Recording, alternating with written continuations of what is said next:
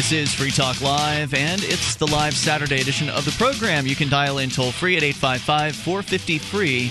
That's the SACL CAI toll free line, 1 450 3733. You can join us on our website at freetalklive.com. Enjoy the features that we have uh, waiting for you there. And unlike those other talk show hosts in the business, most of them we don't charge you for our website. So you can head over there and enjoy all the features you'll find completely free at freetalklive.com. We're starting uh, things out tonight with our special guest uh, co host. Who uh, recently was, up until the last few months ago, a regular co host during our weekday edition of the show, uh, Ademo Freeman, who is fresh out of jail as of what, the last 48 hours or so uh, fresh out as of I think it was Thursday morning, really early yeah, Thursday, Thursday, morning. Morning. We'll get to that story. Uh, but uh, you're fresh out of jail after having spent a few months in there regarding some so-called wiretapping charges as well as chalking. Yep, they built they built a jail for a chalker and a phone caller. and uh, of course, you weren't the only peaceful person that was inside that jail. It's no, absolutely the, not. The Manchester, New Hampshire, as it's called, Valley Street Jail. And so, welcome back. It's good to have you out. Hey, it's great to be back. I love being freer. Yeah, it's a, it's a nice feeling. Now, I know that when I was in jail for a couple of months, when I got out, going back to familiar locations had a weird vibe to it for me. Yeah, it's taking some adjusting, you know, like being out on my front porch or even here at the studios, you know, uh, familiar places just to get uh, reacquainted, you know, and catch, catch the bearings, you know, uh, for 92 days, my, you know, the same surrounding yeah. every day it was so it was just a bizarre feeling. It's hard to describe it. Yeah, uh, I think you have to do it and to know what yeah. we're probably talking about. So yeah, I mean, of course, it has. Uh, uh you know, I don't know the exact words, but it's definitely like. Uh, it's almost like surreal, you know, like it is. It is exactly, surreal. Like, know? oh, here's this place again, and it's very familiar, but somehow I feel removed yeah. to a certain aspect. Yeah, and I know Mark, you were in, in prison for nine years. I mean, I went in uh, to jail for sixty days. You were there for ninety. Yeah, Mark's laughing at us. And uh, Mark, I mean, it must have been much more intense for you. I mean, were you even going to familiar places when you when you got out? Was was your mom's was house more, the same? I think it was more like going. Um, I mean, everything's weird, obviously. Uh, right. I think it's more like just going back home um, if you've been away from town for a mm. long time. But I don't think you know. I I think it takes nearly as long as you were incarcerated to become uninstitutionalized. So you think that maybe you're still institutionalized? I've been out longer than I was okay. incarcerated. All right. Now, how but many years have it, has it been now? Since I've been out? Yeah. yeah like 15. 15? Okay. Yeah, I see where you're coming from. So, uh, open phones as always here. It is Free Talk Live. You can bring up anything that you want. In fact, I've got an outrageous story coming up about, and I don't know if you've you've caught wind of this yet, Ademo. You're probably catching up on a whole lot of emails but and I'm trying to keep Facebook up. messages. If we're going to do jail talk, we really should talk why Ademo was in jail. We're going to. We're going to. I just want to let folks know there's a crazy story coming up about some activists up in the uh, the Northwest. It's the the group of anarchists that over the summer we'd reported on. They had been raided by the police and they'd taken their anarchist uh, Uh, propaganda and oh. it was in relation to you know some protests that allegedly happened that these people didn't necessarily have anything to do with. It was just an excuse for the police to come take their stuff. And now these folks have been locked in jail cells in prison, federal prison, for not speaking to a grand jury. Where is this out of? It's the Northwest, okay. Pacific Northwest. So it's a it's an outrageous story, and, and I hope that we have a chance to uh, to dig into that because I think you know people, especially you and I, Damo, you know we can relate to this. Yeah. These people went to jail on principle. They went to jail because they you know they wanted to use their what they thought was a right to remain silent. They were told they didn't have that right, and now they're going to be in jail for 18 months uh, on contempt charges. And so you know we're certainly familiar with contempt. Uh, you've faced it. I've I've, I've faced it. But uh, tell you us more. jail for it. give us the uh, give us the short version of you know why you were in jail for wiretapping. Well, yeah. Well, there's there's two parts to me being in jail, you know, and it's kind of like I don't know. You put it all together, and it, it kind of smells a little funky. But uh, the the original reason why I went to Valley Street or Hillsborough County Jail uh, in the first place was related to the Chalking Eight arrest, and from last year, from June fourth of 2011. Right. Correct. So that's you know real brief is where 40 folks went out and protested the uh, beating that four off-duty officers gave Chris Milekovich outside the Strange Brew incident. So we had told the officers that's a bar. That's a bar. Yep. And uh, we had told the off-duty police officers, off-duty officers, no officers, punishment for the officers. It would look remarkably like four guys took a dude outside of a bar and beat the crap out of him. Right, but they like except those in. people had badges during their normal daytime exactly. hours, and so some activists went there to draw chalk on the sidewalk, and chalk is not generally considered graffiti, and somebody, of course, chalked the side of the building, right? Yeah, exactly. No, a number of us were, and myself included And so, long story short, and if folks want more, copblock.org slash chalk. Yep. But I was charged with two counts of resisting arrest because, like the activists you were talking about in the Northwest, I felt my arrest was unlawful and, you know, flat out wrong. And so I went limp. So I said I wouldn't assist or resist with my kidnapping as, as I viewed it. And that caught me two resisting arrest charges as well as a criminal graffiti. Uh, I was char- I was sentenced to after a trial by judge, no jury, to one year in jail on the Class A misdemeanors of resisting arrest, two years. But he allowed those sentences to run uh, concurrently Concurrent. and suspended ten months of it, meaning I had to do sixty days. I was free on appeal uh, to the Superior Court Because in New Hampshire, when you appeal a Class A misdemeanor, you are able to have a jury trial yes, and you can remain your sentence is stayed until until that resolves. conclusion. Which Well, is what your intention was. You wanted I- to go to jury trial. You wanted to put this in front of uh, you know twelve individuals and ask them if you know they thought jail was a good idea for someone who was chalking. Right. If not to absolutely give me a not guilty verdict, or at least put some sense into the sentence, which I got a max sentence for resisting when both officers that testified of uh, to my arrest, that were the arresting officers, said it was like a couple seconds, and one guy said two seconds, in which I delayed my arrest. So I was essentially given a year for, each second. seconds. For each second, you know, like it's just insane. So.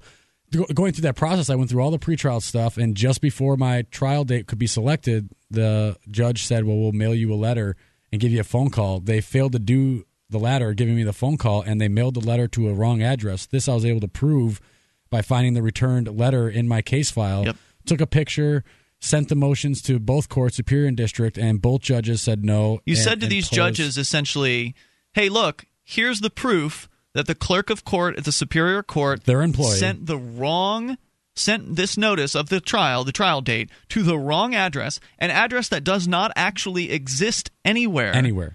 And they sent it in a manner in which, uh, like in a different envelope from which they normally send Right. things. Normally, the envelopes bear a clear window because the letter can be folded up a certain way to bear your address, and the letter inside my the envelope with the wrong address had the right address. It had the correct Yep. dwelling in that in which I live, and so it was clearly a case of clerical error or Right. you know this intentional. Is, it, this totally deserves to be sort of um, made very clear. Normally, they send letters with a window, and they fold the letter in a, such a way that the address Right. shows through. Yep. This is how so many places do things. And they had the same letter, they had the right address on the letter, but they they got a different envelope, and they put a sticker on the envelope with the wrong address Yes. to an address that doesn't exist. So if they had any kind of computer that put this together, they had to override No, it. this was by this was by hand. Yeah, this is No, weird. they didn't write it out. It was printed on a label, Right. And, But somebody there. did but this. somebody had to print that. Somebody typed in that Somebody label. or made that something. label, somebody put that on there, and somebody made the decision to do things differently with you. Right. And you pointed this out in the motion, and both judges in district and superior court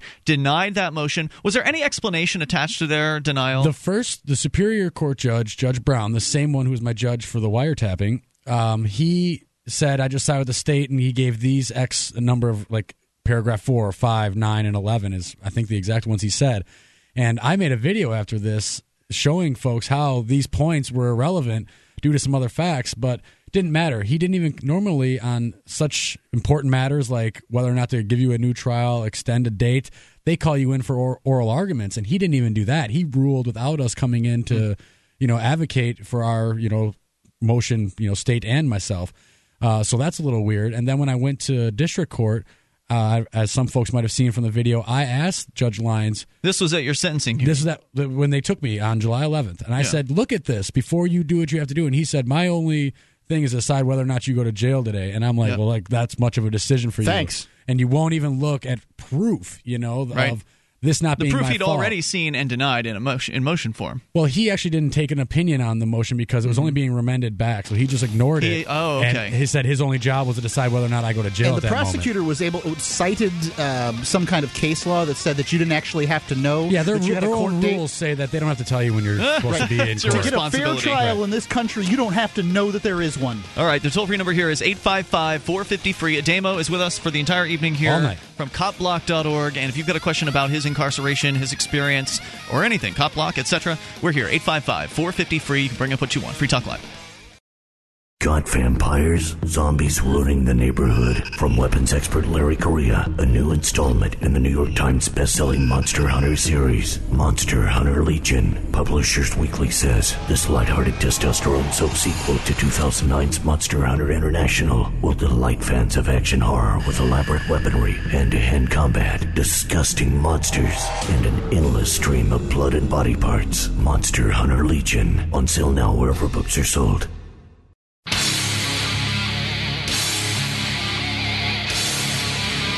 This is Free Talk Live. It's the live Saturday edition. We'll take your calls about anything. Although, certainly, if you've got a question for Ademo from copblock.org, he is with us here this evening. And I'm sure he'll field your questions about whatever you might want to talk to him about, not just his recent stint in jail uh, for so called wiretapping and the horrible crime of chalking, but also in general. I mean, the, the guy has a wealth of information about uh, copblock.org and some of the, the tactics and techniques that uh, you guys advocate over there to, uh, of course, I'm a huge uh, fan of Copblock, uh, to keep the police and other government bureaucrats accountable with uh, video cameras. That's one of the, the big approaches. Yeah, it's basically uh, that, and they have a like the one-stop shop to share and you know get support from folks, which was very helpful during my time. Right, lots of int- uh, interesting stories are posted there, outrageous uh, stories as well over at copblock.org. So make sure you don't miss that, and of course it's on Facebook as well. But he's here. Uh, eight five five four fifty free is the toll free number. One eight five five four five zero three seven three three. Also invite you to uh, go to listen.freetalklive.com to learn about the various different ways you can get Free Talk Live into your ears. There's uh, you know over 110 great radio stations across the country that air this show at various times throughout the week. We've got some live streams on our website, uh, different bit rates for your different internet connection speeds, uh, and for your convenience, satellite listening choices, including XM satellite radio, as well as our KU band free to air channel, the webcam. Uh, and as well as the listen lines, which allow you to call from any phone that can dial long distance. Lots of ways for you to tune in to Free Talk Live. Head over to listen.freetalklive.com to learn more.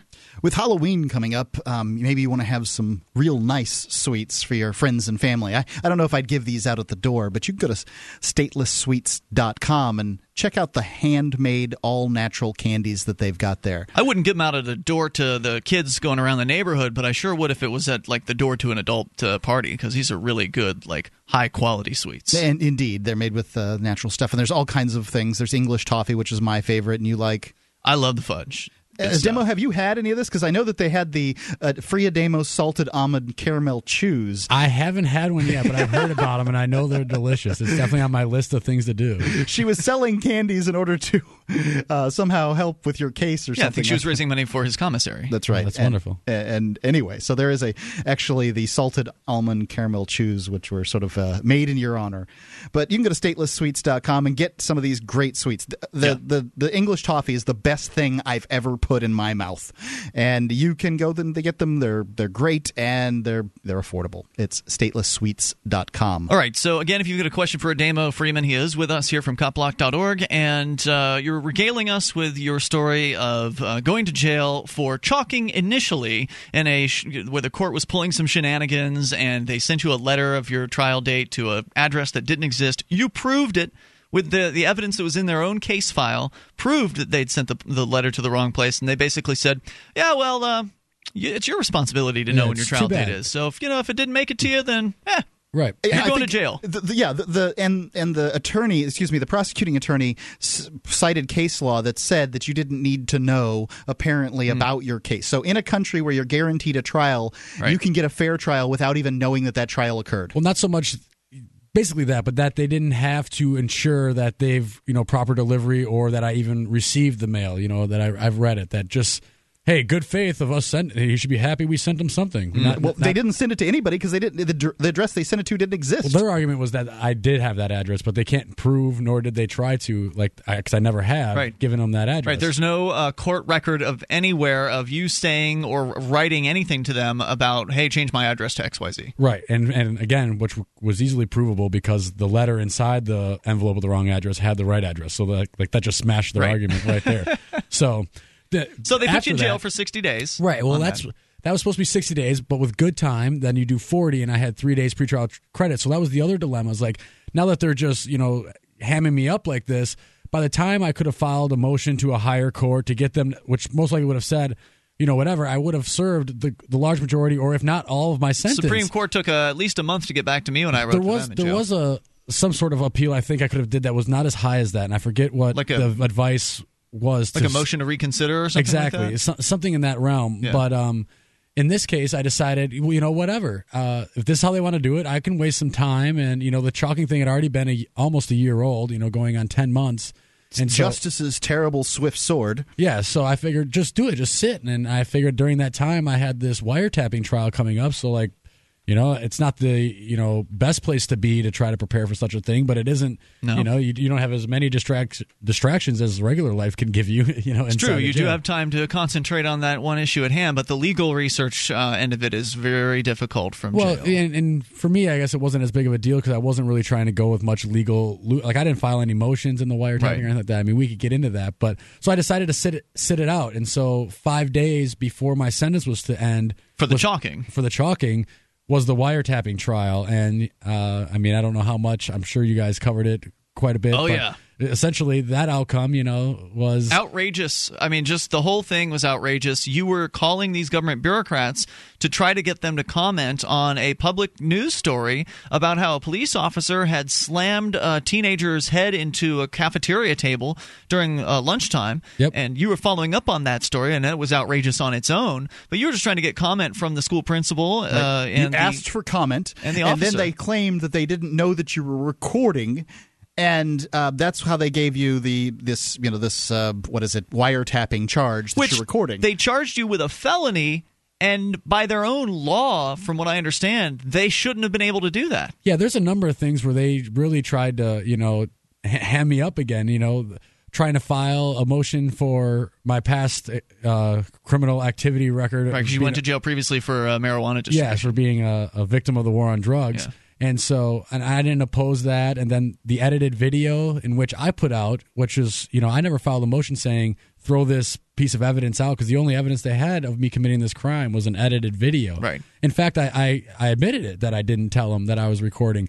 But anyways, they tried that. They tried the the other routines for like plea deals, even. You know, well, I think asking for comment is close enough to telling somebody they're recorded personally. Plus, I also had both witnesses uh, testify that they knew of copblock.org and its agenda and its purpose before, you know, the phone call even took place because of the chalking experience and all the outreach that Pete and I had done in Manchester the year before. I presume you've heard this news already, uh, but as you were finishing up your stint in jail, the principal and the secretary have been put on paid leave pending some sort of an investigation, I believe. uh, Yeah, at I'm not school. sure if it, I don't. I've heard of this, but I have no idea why or what it's about. And I'm right now. Uh, Very interesting. yeah, I, I can't contact anybody at the school. Or Oh, you're on a like a restraining order. Yeah, part of my good behavior is no contact with Anyone at the school, or what about the whole police department? Well, it says that I'm not even allowed at the police department unless uh, there's official business. But Uh-huh. p- primarily uh, Captain Hopkins, and then for the school, it's like I must have a reason and notify them, but I can't talk to the secretary or the principal. Wow. for sure. So those are like so footnoted. it looks like they're going to fire two of the three bureaucrats that he's, uh, you know, been but who knows if it's for a related reason? Yeah, we don't We know. don't know It anything. seems awfully coincidental that it's the principal and this very same secretary that was in question as well. Yeah, I mean, it, it'd be a very long process then that they took about going about it. Because it's my understanding that the police officers, and this is information I got in my discovery, their uh, internal investigation was completed. Their investigation of the whole matter, and they weren't charging anybody with any such. You mean But- the police officers that record anybody who calls their station without telling them? Yes, those guys. Oh, right. the people that commit a felony or uh, you know a misdemeanor. It's not a felony when they single do it. Right, they can do it whenever they want. 855 450 free. That's the SACL CAI toll free line. We'll continue with Ademo's story, and you're welcome to uh, share your thoughts or ask a question or whatever you want. If that's on your mind, you can dial in here 855 450 free. That's toll free. It's Free Talk Live. In every age, a technology is created that upends the foundations of society the wheel, the printing press, the internet. Now, in a world sliding into financial chaos, a new technology is changing the way monetary systems work around the world. It is called Bitcoin.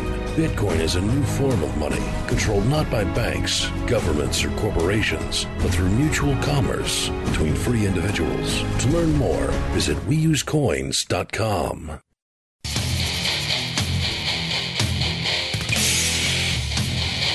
This is Free Talk Live. It's a live Saturday edition of the program. Toll free number here 855 450 free. That is the SACL CAI toll free line. You can join us online over at freetalklive.com. Enjoy the features, including news updates. Get signed up, and we'll keep you in the loop via email. Uh, if that's the way you like to receive information, uh, that's the way you'll get the latest info about the show. But also, uh, we do f- uh, Twitter and Facebook, and you'll get more than just the latest info on Twitter and Facebook. You'll get actual updates during the show. Uh, you'll get questions, you know, observations. Sometimes we'll post some show prep in there, and it's you know that Facebook slash Twitter experience in which you can interact with others as well that listen to Free Talk Live. More so on Facebook, I think, than, than Twitter. Uh, but it's all there for you. You can go to news.freetalklive.com and follow Free Talk Live in the way that is most suitable to you and your preferences. That's news.freetalklive.com. And if you're looking for camping, hunting, survival, or shooting gear, manventureoutpost.com is the place to go to get it. You can get the name brands there and you can get them at the best prices. They've had the best prices on everything I've checked and quite a couple couple of my friends have gone there and they've you know said, "Man, these these prices are great." And they so they've switched completely. I recommend going to manventureoutpost.com to get your knives and ammunition, scopes, binoculars, laser sights, tactical flashlights, fish finders, boating equipment, anything that you get online. Go there first and check out the prices at manventureoutpost.com. And you can get an additional 5% off with coupon code FTL. It's coupon code FTL at manventureoutpost.com. So we're talking about your story, Ademo, in that you just got out of jail a couple days ago, bright and early, 5 in the morning. We can talk about that here in a little bit, but we're still working through your trial process. Uh, regarding the wiretapping charges, which uh, were felony counts. So you were looking at something like 20 to 22 years in prison. Yeah, 10 to 20, 21 years in prison for uh, recording some phone conversations with some public employees, with government bureaucrats, with whom you'd think that you should be able to hold accountable and hold to their words, and you know have there be a record of uh, of those conversations. They uh, charge you with felony counts, which technically is not something they should be able to do, considering the law, as I understand it, is written to where, and this is being appealed, by the way. Yep. Uh, that, that that's working through the courts as we speak, but the law is written to where you can't you're supposed to not charge somebody with a felony unless they've actually wiretapped or re- rather recorded a conversation to which they were not a consenting party, a, a, a, a party of it party. all, right? Yeah. As long as they, since they're, it's only the felony version is only for those who wiretap a conversation of two others. So, like, if I were to use a scanner and somebody were to have an old, uh, an old cordless phone, and Yeah. I could listen to that on the scanner, and I was listening to you, Ademo, talk to Mark about something, and y'all didn't know I was listening, and I recorded that call. That's the felony count. That is New the Hampshire. felony, yes. And then anything else, as in if you were recording a phone conversation with me that after you called me right? And didn't tell you about and it. didn't tell me about it, that is a misdemeanor. Right. But they charged you, who was on the call, you were a party to the call, Yep. with felonies. Yep. And I pointed this out to the prosecutor once when he came to visit me in jail. And he said, "Well, I'm prepared to argue otherwise." And so now we're we're going to talk about the old like Bill Clinton stuff, you know, arguing what the word "is" means, and you know, uh, party two, you know, like, you know. So he, they really wanted to throw the book at me. He really Yeah. wanted to take this, you know, even though they offered me some plea deals after I pointed out that they offer plea deals to people who actually harm other people, but they weren't offering me any until like a week before my trial. Uh, even though he offered me some with some sus- suspended time and knocking it down to a, a misdemeanor, uh, there was, you know, a desire of his like to prosecute this as felonies to get like I could tell the whole time that he's normally they'd be like fine, you know, or, or they'd go lower, lower, lower, like in uh, Massachusetts. You know, I finally they were like, give us three hundred dollars. You know, they were always saying I should go to jail here, but he he was like, okay, fine, you know, I'll I'll try you, you know, and I'll get as many as I want. And he definitely wasn't happy either when the judge, you know, Oh no, he was really Suspended really a angry lot of my that you didn't get a bunch of years. he wanted for- me to do a year, more, another year in Valley Street. He wanted Wow. that bad, you know, and he was upset that you know nine months of it was uh, suspended. Even though, So the when- judge sentenced you to 90 days instead of. well, he sentenced me to a prison. year, but he suspended nine months of it. Right. and right, Well, he and- was so proud of what he had done that he had uh, police escort out to his car after this trial. The judge or the, the uh, The prosecutor? prosecutor. Oh wow, I didn't hear any of that. So uh, you were, you, but you were also sentenced to prison as well, and that was suspended. Uh, yep. So there's three wiretapping charges. The first wiretapping charge, however they ordered it, was 12 months in Valley Street, nine months suspended, 90 days to serve right now, or at that time. And then the other two charges, each were one to three years in the state prison, and then all three of those charges can run uh, consecutively, or excuse me, concurrently. And so I've already started my. if I would be revoked or my good behavior would be uh, enacted, then I've, I'm already 90 days into that sentence. So And you're not on probation; you are on a suspended sentence. I'm on a suspended sentence that is its only condition. Uh, so yes, I'm not on probation where I actually have to report and jump through other hoops. Right. But my one and only condition is a very vague one to con- continue good behavior. Good behavior. Now, uh, they, they. They, if they didn't clarify that, They did not. Typically the general definition of good behavior, at least my experience in New Hampshire, is no misdemeanors, no felonies, no major motor vehicle violations. So if you were to get a uh, like a city code violation, that generally would not trigger good behavior. But since they didn't define it, it's still that kind of nebulous. You could ask for clarification on that. I have done that in the past because when I got out of jail, that same gen- generic good behavior was over top of me, and I did request clarification and was uh, was clarified that that Right, I- was the standard definition. I did bring it up at one point in court, I believe. I don't remember if it was before or after uh, the sentence, but um, the judge gave me the same blame, like, oh, it's normally like he's making it sound, you know, that it was very hard to have the suspended sentence enacted, that it was like a, there's some sort of process with multiple people. But Michael Valentine told me in, in private, the prosecutor, that again, yes, it's you know most likely class A misdemeanors or felonies that will bother me.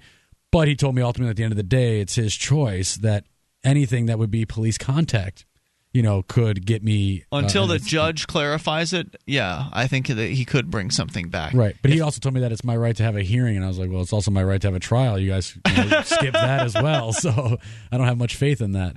Yeah, exactly.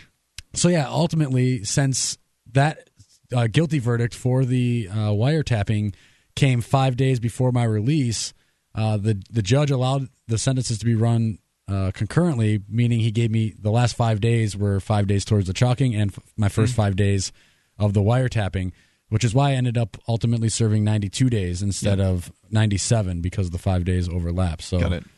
basically, when I was found guilty, they added another uh, 55 days to my sentence.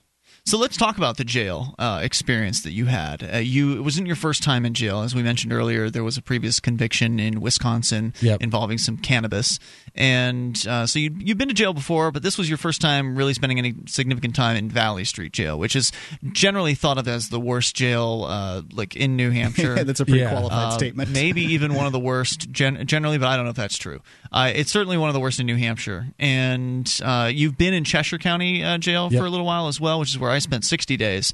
Uh, differences night and day? Night and day, absolutely. I mean, Valley Street is an older facility to begin with, but Yep. even still, like I don't, they, they don't take care of the facility. I, I feel as much as maybe the, the guys are over here in, in their new facility, or maybe it's it's got a lot to do with it being new. But food is another night and day experience. The food in, in Cheshire is a lot better. You actually could like uh, identify pieces of meat that came in your in your trays over there, but in Valley Street's very God. limited, and uh, it's a high high carb, high sodium diet. You know they. They get uh, dope sick people, people on hard drugs that you know, they, and they just try to fatten them up with you know, bloat them out, whether it's water, you know, juice, the sodium aspect, and uh, guards. You know, as far as like professionalism, uh, you know, it's it's I don't mind like however they greet you, but a lot of cussing at you, like even Wow. even in common you know like do this simple task like you know make your effing bed Yeah. you know and like you you know they always expl- you know explosives used when when uh, trying to direct or control their unit um to the point where I, like you know i was like man like it's a little weird you know? Like I, again i don't mind. I, i've heard filthy talk before. I, Yeah. I understand it. But especially then though when an inmate would try to say the same thing back especially when they're just kind of like you know teasing each other or, or being Right. like in, in general conversation. But then it's not a, it's a, it's not allowed you know? So of course all like COs are generally like hypocritical, but in this aspect more so. You know, it's like Yeah. I can I can tell you these things or say talk to you like this, but Most of the dare ones at Cheshire you could have a decent conversation with about, you know, whatever issues. not here. They're brainwashed heavily, and my you know I, I avoided them to the point unless they interact with me. 855 450 free, the SACL CAI toll free line. Got a question for Ademo Freeman from copblock.org. He is with us all night. Of course, we'll also take your calls about whatever's on your mind. 855 450 3733, live Saturday edition of Free Talk Live. You take control. Hello, my friends. It's an election year and everybody wants you to vote for someone. I'm your verbal surgeon here to remind you to always vote for yourself first because you are an amazing individual of incredible talent and great skill. We need you to make this country a better place. Vote for yourself and vote for verbalsurgery.com to help you do that, baby.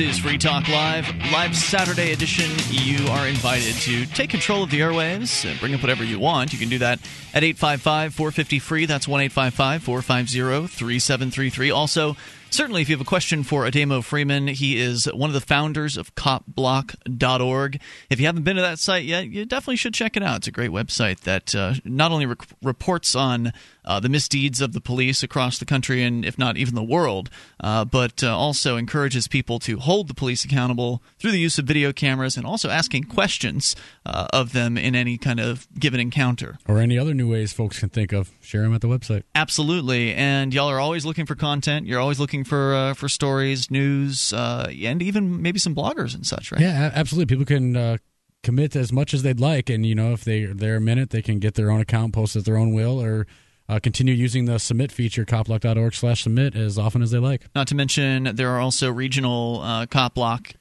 kind of organizations as well. Yeah, I mean, folks have taken it to a level where they've started a, an own group, which is tailored to whatever needs they have in that area by whichever type of organization they persons in that area see fit. You know, there are more uh, uh, led groups and more decentralized groups. There, you know, a, variety of all kinds all over. You just got out of jail after spending a uh, it was a 90 day sentence for so-called wiretapping, or it was a year long sentence, but all but 90 days were suspended.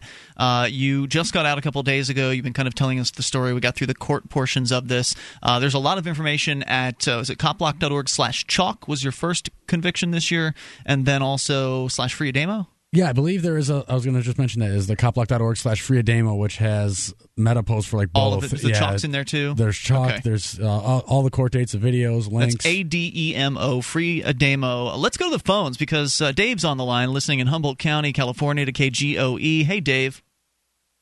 Thank you so much, gentlemen. What you're airing today very much needs to be said to the people because uh, we've been getting a share of it up here.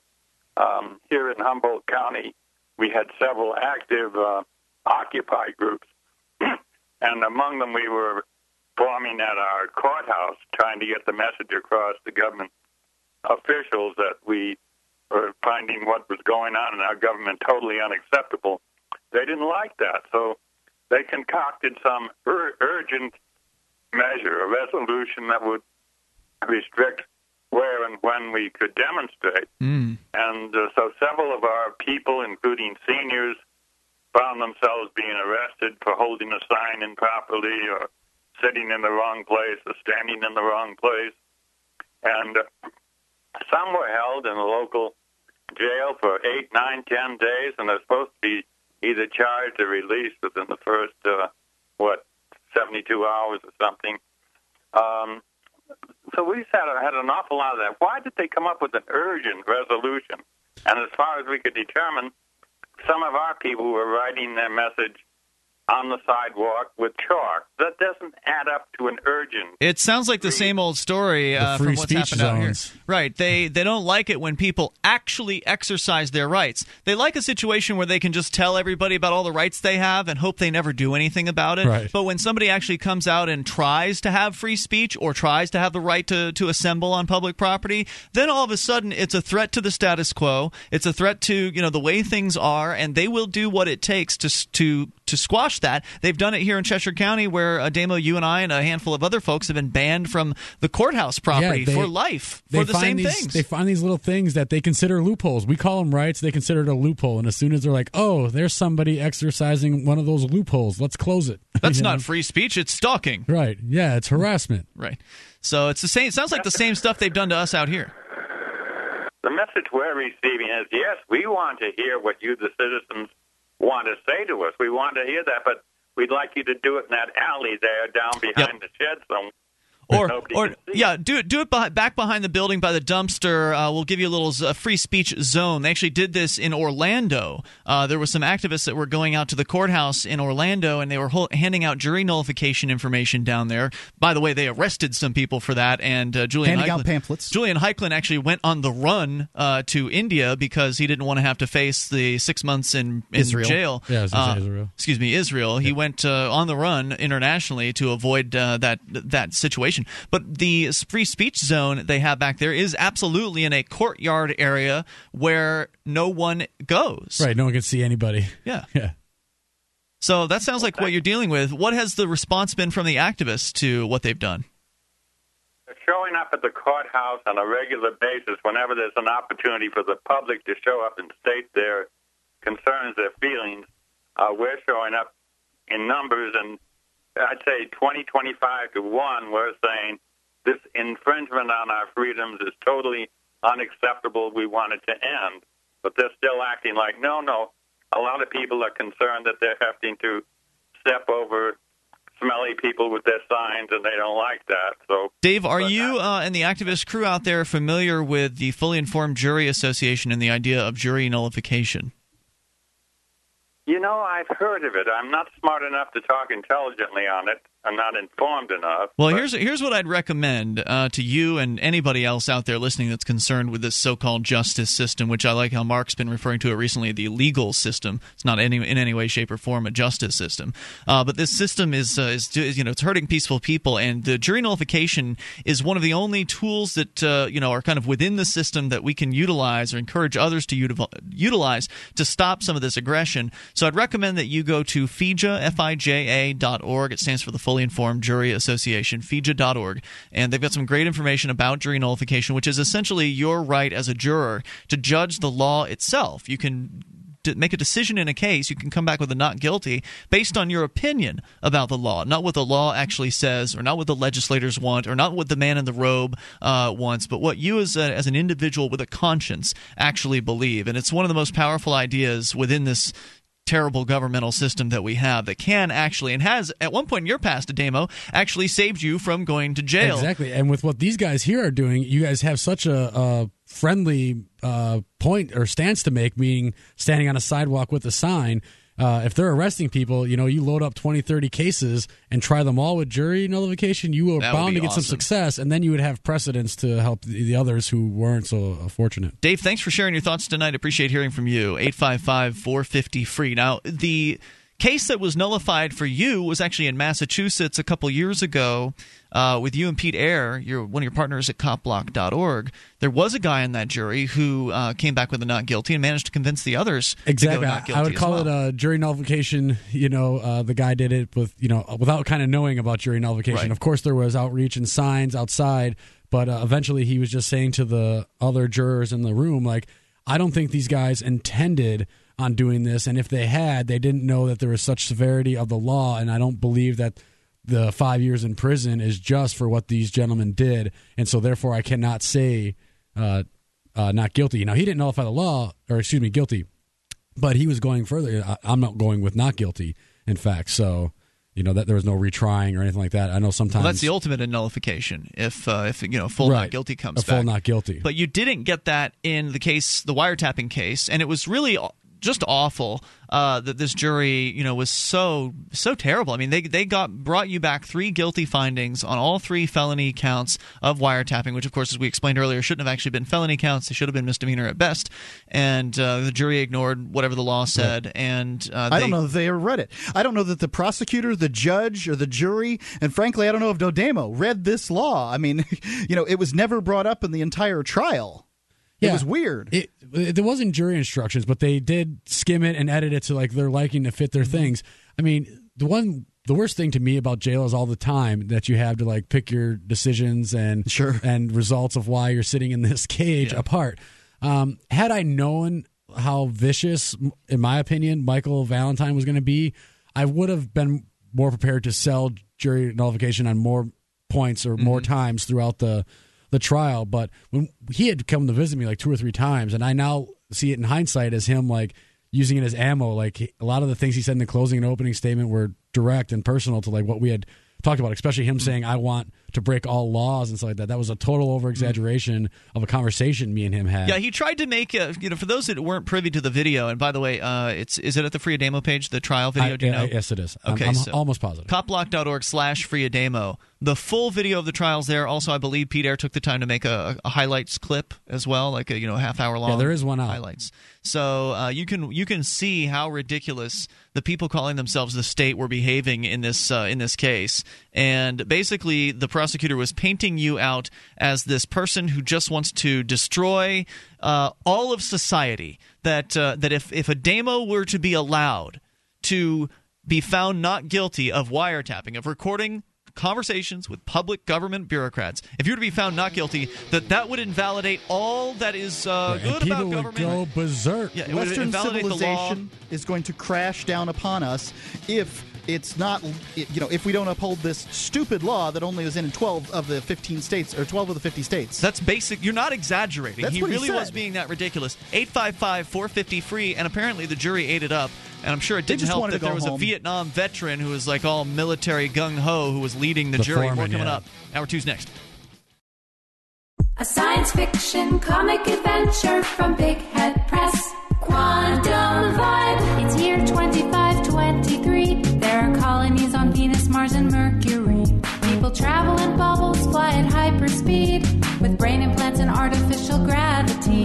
A scientific genius and his clever assistant set out on an adventure through the solar system on a secret mission to find the key to access new frontiers and save liberty. Quantum Vibe. There's a robot girl and zany creatures made with genetically engineered features. And corporate villains crave the opportunity to steal a profit from others' ingenuity. A scientific genius and his clever assistant set out on an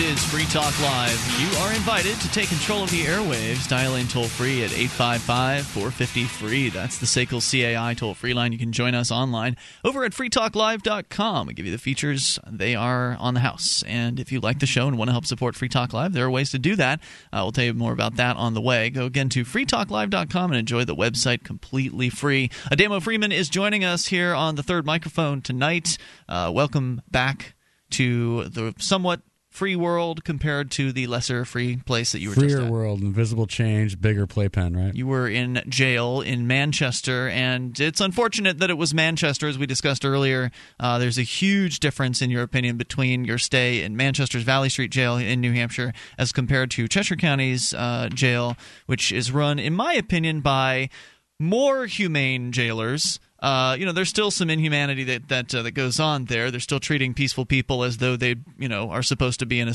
in a cell, and that, that, in my opinion, they should release those folks. But they're afraid they're going to be put in a jail cell if they release the people that don't belong there. The pris- the uh, warden, the superintendent of the the jail here in Cheshire County, New Hampshire, is a member of Law Enforcement Against Prohibition. He will tell you if you ask him, "Hey, Rick Van Wickler." How many of your uh, current jail population shouldn't be there? He'll tell you, eh, at least forty percent of them. Right. And- I, I- think a problem eh, or a, a reason for the difference, eh, as well as you know some of the other things that we mentioned, is also like Valley Street's three times as big. You know, there are over 600 people in. Wow. Valley Street Jail. Yeah, there are three levels. You know, so the, Yeah, that is three times. yeah. And so uh, three times the problems, and with typical government reaction to you know any scenario, they go way overboard. You know, so Right. it, like a perfect example would be searching our laundry. It, it would take every day we have to hand in our laundry, which doesn't sound like uh, people here do laundry every day or change their clothes. But in jails, most of the time you get like two uniforms for the week. You do laundry once a week or something like that, or twice a week. Uh, That's we how were- it is in Cheshire, twice a week. Right. We were a working unit, so we had to do it every day. But every day they searched our clothes like 99.9% of the time. And, and, and the whole time I was there, they probably never find anything, but they do this process because one time someone sent a shank or some Mm-hmm. soup or food or some drugs to another unit or down to the laundry.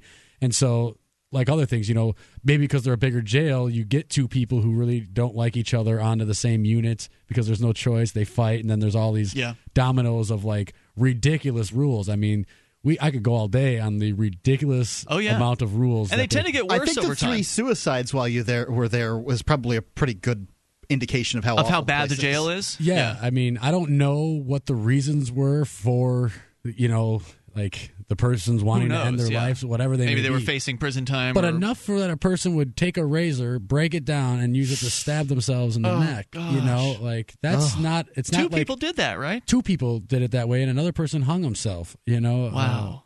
uh, by taking a jump off the top tier. You know, Oh they tie my a bed sheet around their neck, tie it around the railing, and jump. Like Wow. pop the doors. You you know, and it's So bad. he just ran out there and did it before anybody could get to him. I guess. I guess. Yeah. I, from what I'm told, just the the jump. Like if you wet the knot, it, Yep. it's not going to break. It's not going to slide out like a, a hmm. bed sheet would, and it's your neck that breaks. You don't even. It's not even like it's not even you suffocate yourself. You break Right. your neck doing it. So yeah, but, but I mean, crazy. You know, as opposed to there. There was a guy who actually works there now. He's now the head or one of the main guys in maintenance, but he used to be a CO. And he kicked an inmate down the stairs and killed him. Mm-hmm. Oh, my gosh. So instead of getting fired or held accountable and going to jail, well, they kind of demoted him. I don't know. I don't think there's much of a pay difference between the maintenance people and the COs. I Like, see. Just just go over here and don't have direct contact with Wow. an inmate at the moment. You know, so really bad things. This place, Valley Street, didn't even have cameras until the late '90s. In, in, in the maybe even early 2000s, but in the late 90s, mid to late 90s, there was a lot of lawsuits, and even one CO, I, and I've, I've heard of others, but one CO that I've actually heard was like, tell another CO or tell another inmate, you're lucky these cameras are in here. Otherwise, if this was back like 10 years ago, I'd, you know, beat the crap out of you right now. You know, and for nothing, for like like him joking around and then the inmate taking it too far, you know? So it's like the, the professionalism was uh, definitely missing as well. Not I don't know, I feel bad saying that actually because like I would always talk with the inmates and they'd be like, "Well, this CO isn't so bad." I'm like, "Oh yeah, he kicks us twice instead of five times like Yeah. the rest of the guys." So I feel bad saying that like there's a level of professionalism for them and that I I thought they'd have more because they obviously don't have much to think about anyways. They're robots who are selling out any principle they have for a paycheck anyways, all of them. So It's but true. for what it's worth, you know what I'm The- saying? There there are some that were better than others. That's always true, and uh, your experience was different. And so, you know, some people have uh, have kind of poked fun at me because I've put in the you know the hundred. We've got a list of reasons for people to move to Keene because we're all here for the Free State Project, which is, by the way, a movement of uh, like-minded, liberty-oriented people that are all focusing their efforts in one place, one geographic location, because it makes sense to concentrate your efforts if you want to actually achieve some sort of semblance of liberty in your lifetime. So, freestateproject.org is where uh, folks can go to learn more about that. But obviously, I live in Keene. I think it's a really nice place to live, and I think that there's some real activist benefits here. And so I've made 150 plus reasons to move to Keene over at And I've taken flack for putting the jail on there as a as a reason to move to Keene. But the intention there is if hey, look, you know, people have done civil disobedience in this movement. In fact, New Hampshire's Free State Project is really the only significant entry into the civil disobedience marketplace. There's a few things that happen in Orlando. Every now and then Austin will uh, will jump in with something, but for the most part, civil disobedience is, home is in Keene, and it's it's a better place to do civil disobedience simply because if you know you're going to end up in a in a cage somewhere. It's better to have the you know the better cage with the better food and the more humane guards. Yeah, I agree. I mean, there should be something that could be said though for multiple people. Like that's what I felt really alone in jail, but at least here too, in a smaller jail, there's more likely. I mean, there's been times where two, three, four activists have been together. Derek J was in there with Bo. Exactly. For and, weeks. And that had to be, I mean, I couldn't imagine how many times, or I can't, you know, uh, the 10, 20, 30 times I wish I had another liberty minded person in, in jail with me, you know, Yeah. Some, you know, if it's not the guards, it's some of the inmates that you're conversating with. And, you know, it's, it's uh, hard not to be the crazy guy when you have right when you've got people who have, uh, have been convicted for uh, you know drug possession arguing against legalization or arguing against decriminalization oh well we could do it for marijuana but not those other drugs Yeah, I had someone send me a John Stossel article while I was in there, and was talking about the war on drugs. And that's just it. Handing this around, uh, you know, I, I put this around the day room, which is the area we all hang out in, and I said must read for anyone here who's a drug offender, which is like I don't know sixty percent of my unit. Mm-hmm. Yep. And so people are reading, they're like, "Well, this is great, but it's never going to happen." And it's like you like defy, like you go along like by principle with what this is saying, and yet you know, you still don't think it's going to happen or are willing to like do anything about it. Like, I don't know, it's your business is what I try to, t- you know, people have to look at it differently. Like, it's not just like a way of like it's your business, and if your business was selling shoes and the government was going to stop you from selling shoes, you'd probably partake in some activism to stop such. You a would thing, You would hope, you at know? least. Yeah, Not let's just in fact, give in. Since you mentioned reading things uh, in jail, Joe asks uh, asks on Facebook. Uh, I'd like to know if he read anything that he liked. Oh man, I was I got so many books, uh, which was great. Uh, there was a uh, activist here out of New Hampshire who put together a list with Amazon, and so I got plenty there. So I finally read 1984, which was a book that I was I was looking to read. Uh, there was uh, Cato's Letters, which was like two big volumes of like individual liberty type scenarios that were that were given to me. Um, Brightside by Mark Tullius was a really good book that was also popular amongst the other inmates that I read. I plan on doing a blog post here soon at copblock.org Mm-hmm. that will list all the books I read and a little blurb about them and how they can get them. So hopefully Excellent. folks will be able to check that out here in the next week or so. Fine idea, and I know that uh, you probably have a load of emails uh, to check up on. Yeah, I had like 500 or so emails, and that was even with a vacation filter on while I was Yep. going. So I definitely have that, as well as uh, folks who wrote me using mailtojail.com. right. Um, I was trying not to spend as much money on the commissary, especially since I try to give as little money to the man as possible, and the, the state does get a cut off of that. Um, and plus, with like last times, you know, I They were selling uh, ten stamp books at cost at uh, Cheshire. Uh, it's, what is a stamp now? Forty five cents. was cents 47, 47 cents. right now. Yeah, I think it's So I forty-seven. was right getting now. ten for four fifty. So I don't, know- I don't know. Maybe it's forty-five. Is- What is it, Mark? Do you know? As far as I'm concerned, I don't. I send so few things. Who uses the post office I know anymore? that's, that's what I was thinking too. I couldn't. I had the same conversation with the guy. I'm like, how much are stamps on the outside? Right. Because I never. Uh, it sounds like you might have been getting stamps at a discount. Yeah, I don't know, but that's without the the envelope, you know. So we had to buy the envelope as well. So So you were getting a lot of mail, so that's good to know. Uh, that's yeah, I'll be a big- writing people back in the next week that I didn't get a hold of. So. That's a really helpful thing, and we should focus on uh, mail to jail and how great Yeah, that it's awesome. of a service that is. Uh, Eight five five four fifty free, the toll free number. Do you have a question for Ademo Freeman? He's been through quite the odyssey uh, with ridiculous court cases and a stay in jail that just wrapped up a couple days ago. One eight five five four fifty free. You can also bring up anything. Free Talk Live. Do you have a website or product that you make available to people nationally or even internationally? Free Talk Live is heard on more than 100 radio stations and two XM channels. FTL has also been voted five times the best political podcast of the year and four times been named to Talkers Magazine's Heavy 100 list, the 100 most important radio programs in the country. We can do ad packages for you from as little as $500 a month on up to $3,000. I'll work with you to customize a package that will work within your budget. Contact me, Mark, at mark at freetalklive.com.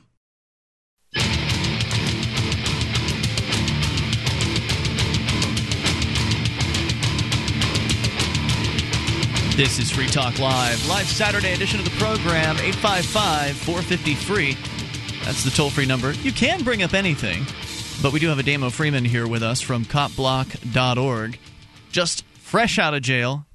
Probably hasn't had hardly any free time to really do much catching up on anything. It's I imagine you've just been enjoying some uh, company of friends. Uh, and it kind of it's been a mix loved ones. mix of both. I mean, they threw me out at 5 a.m. and That's right. We haven't gotten to that yet. Yeah, that was due to like a, a documentary crew wanting to be around. So I've been doing that like the last day and a half as well. They just took off last Oh, night, cool. and so as, between getting caught up with friends and trying to adapt to the world of 2012, because going to jail is like going back in time. It is, isn't it? Like you are stuck with the most basic of informational services. Right. And we can get back into that in a moment. But, Mark, uh, speaking of uh, going back in time, let's do the reverse and talk about what's coming in the future Bitcoin. Yeah, that's a prediction. I believe that bitcoins are going to probably be, you know, a very important uh, invention in the next coming in the next decade.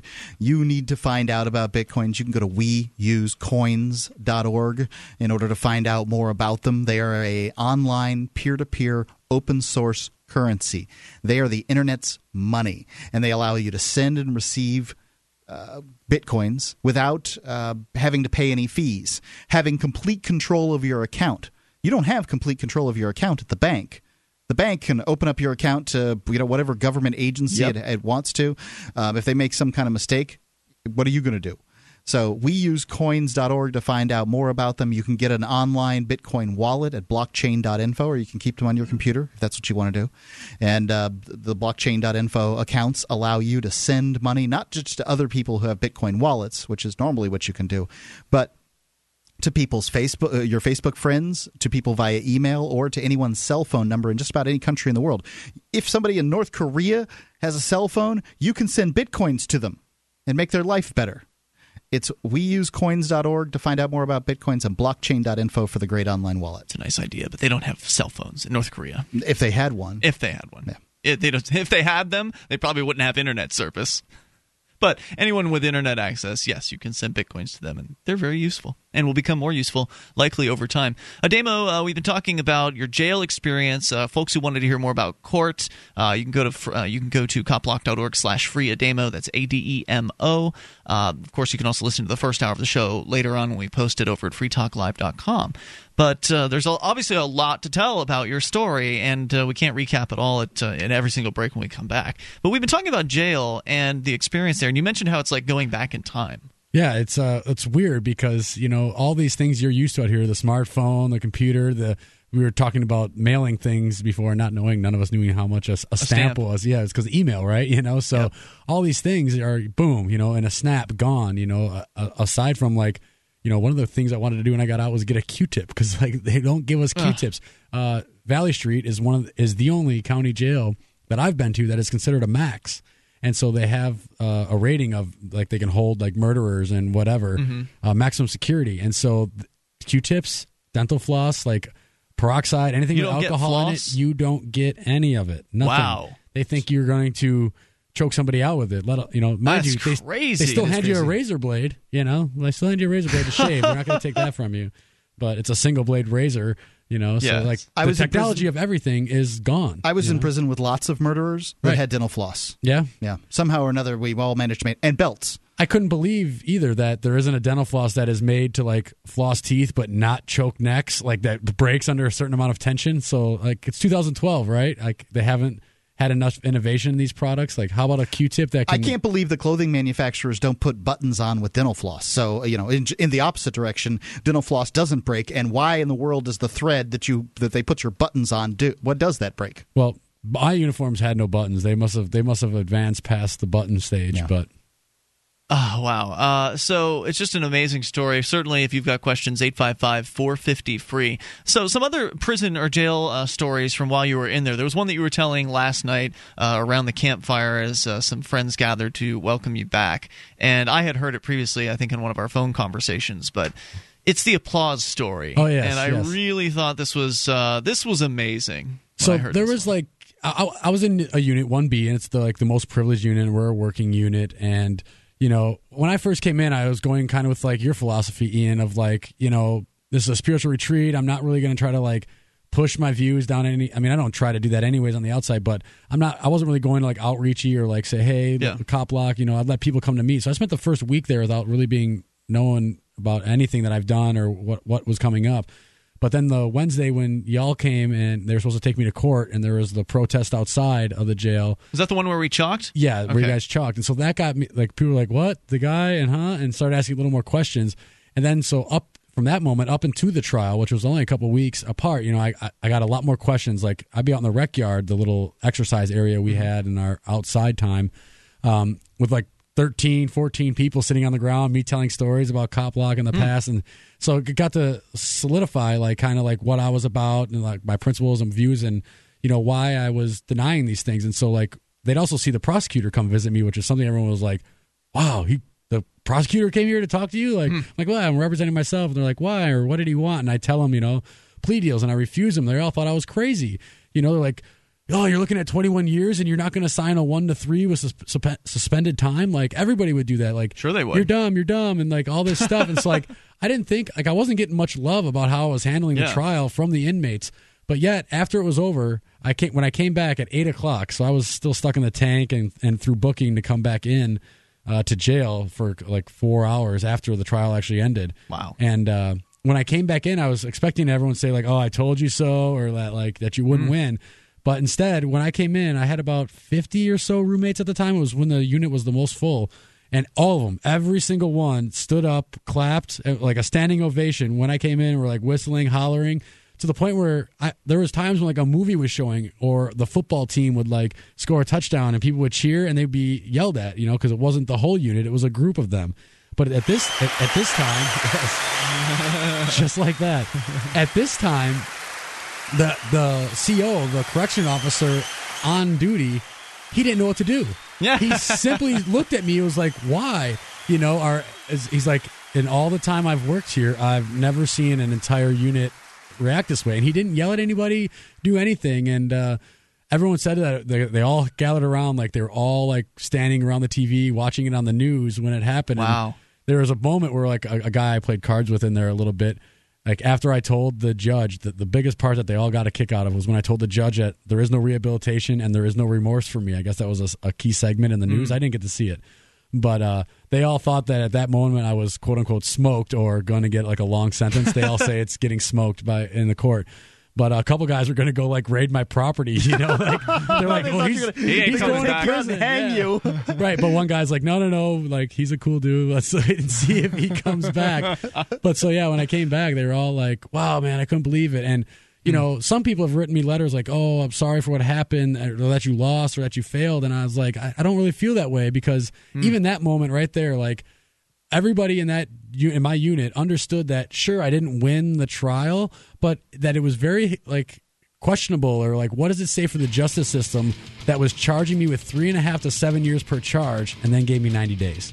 You know if the law is the law and it needs to be upheld and it's here for everyone's safety why do they give so much on it? And it inspire them maybe the next time that they're facing 40 years on a drug charge you know to say forget it and get 90 days or something. It's actions like that where you stand on principle and you stand for something you believe in they absolutely do inspire other people. Even if they never tell you they've been inspired you never know how many lives you've touched. There's more coming up. It's free talk live DVD, books, music, instruments, periodicals, computers, software, electronics, photo, cell phone, office products, home and garden, bed and bath, furniture, kitchen, pet supplies, automotive, hardware, apparel, shoes, jewelry, grocery, healthcare, sports and outdoors, toys, games, used, and more. It's a department store at your fingertips. Shop.freetalklive.com. Get all your shopping done, get a great deal, and a portion of your purchase goes to benefit Free Talk Live when you enter Amazon via shop.freetalklive.com.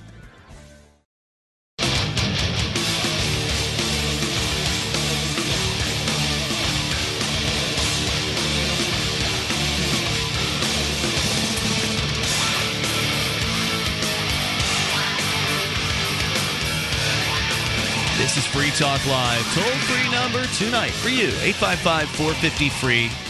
It's the SACL CAI toll free line, and it is the live Saturday edition. Joining you in the studio tonight, it's Ian. Ademo And Mark. Damo Freeman is with us from copblock.org, and uh, we can talk more about Copblock. We kind of touched on it briefly uh, earlier, but uh, really more recounting his experiences from going into jail in Manchester uh, for the last few months, actually, uh, based on chalking charges as well as so called wiretapping. The wiretapping case is actually under appeal at the moment. It's being considered for appeal, I guess, by the Supreme Court in New Hampshire. There is a lawyer who stepped up, Brandon Ross. I believe he's a Free State Project participant. yes he is Uh, he has stepped up to take your case pro bono, yes and that's great. I I've always been a critic of the attorneys out there on the air saying, "Hey, look, there's all these outrageous things that the government has done to civilly disobedient activists that are clear violations of, you know, the government's own constitution and own sets of rules."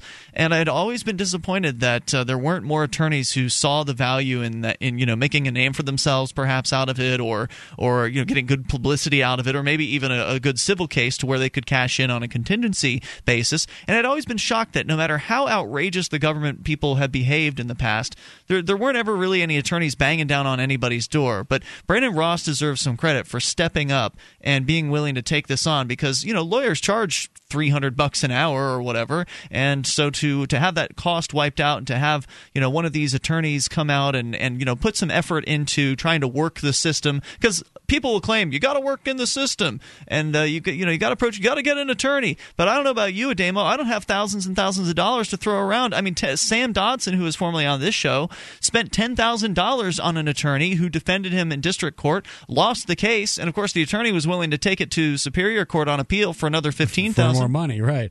Yeah, And- I don't have it either, and that's that's the ultimate reason why. Uh, I mean, aside from my principles, that I didn't decide to take attorney because when I first got charged with the wiretap, I kind of freaked out. Twenty one years, Yeah, like scary. you know, and knowing how Manchester, as opposed to Keene or other uh, interactions I've had with law enforcement uh, had it out for me. You know, especially the sentence and the treatment through the trucking aid arrest.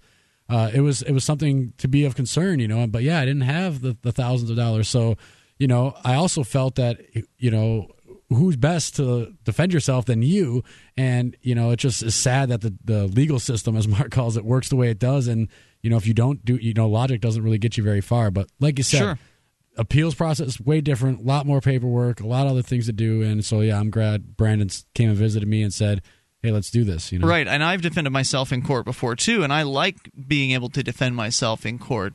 But when it comes to the appeals process, it gets even more confusing and more labyrinthine and difficult. Uh, in that, in order to just simply file the appeal, there are all manner of requirements that are attached to it. Like it has to be in a certain size paper, and the paper has to be in a certain type of binder, and the binder has to be a certain size, and uh, and then you know it has to be eight different copies, one for each. They can't make their own copies at the Supreme Court. You're going to make the copies for them, and of course, how do you make got copies have it from inside? notarized and stamped and Right. How, can you imagine trying to get the Manchester jail to make eight copies Right. of one And- document for you? And so that's the problem. It's like unless you want to quit everything you're doing, like regular tasks, walking the dog, anything, to be like I, I, I sympathize and I understand the logic of like you got to beat them with their own system.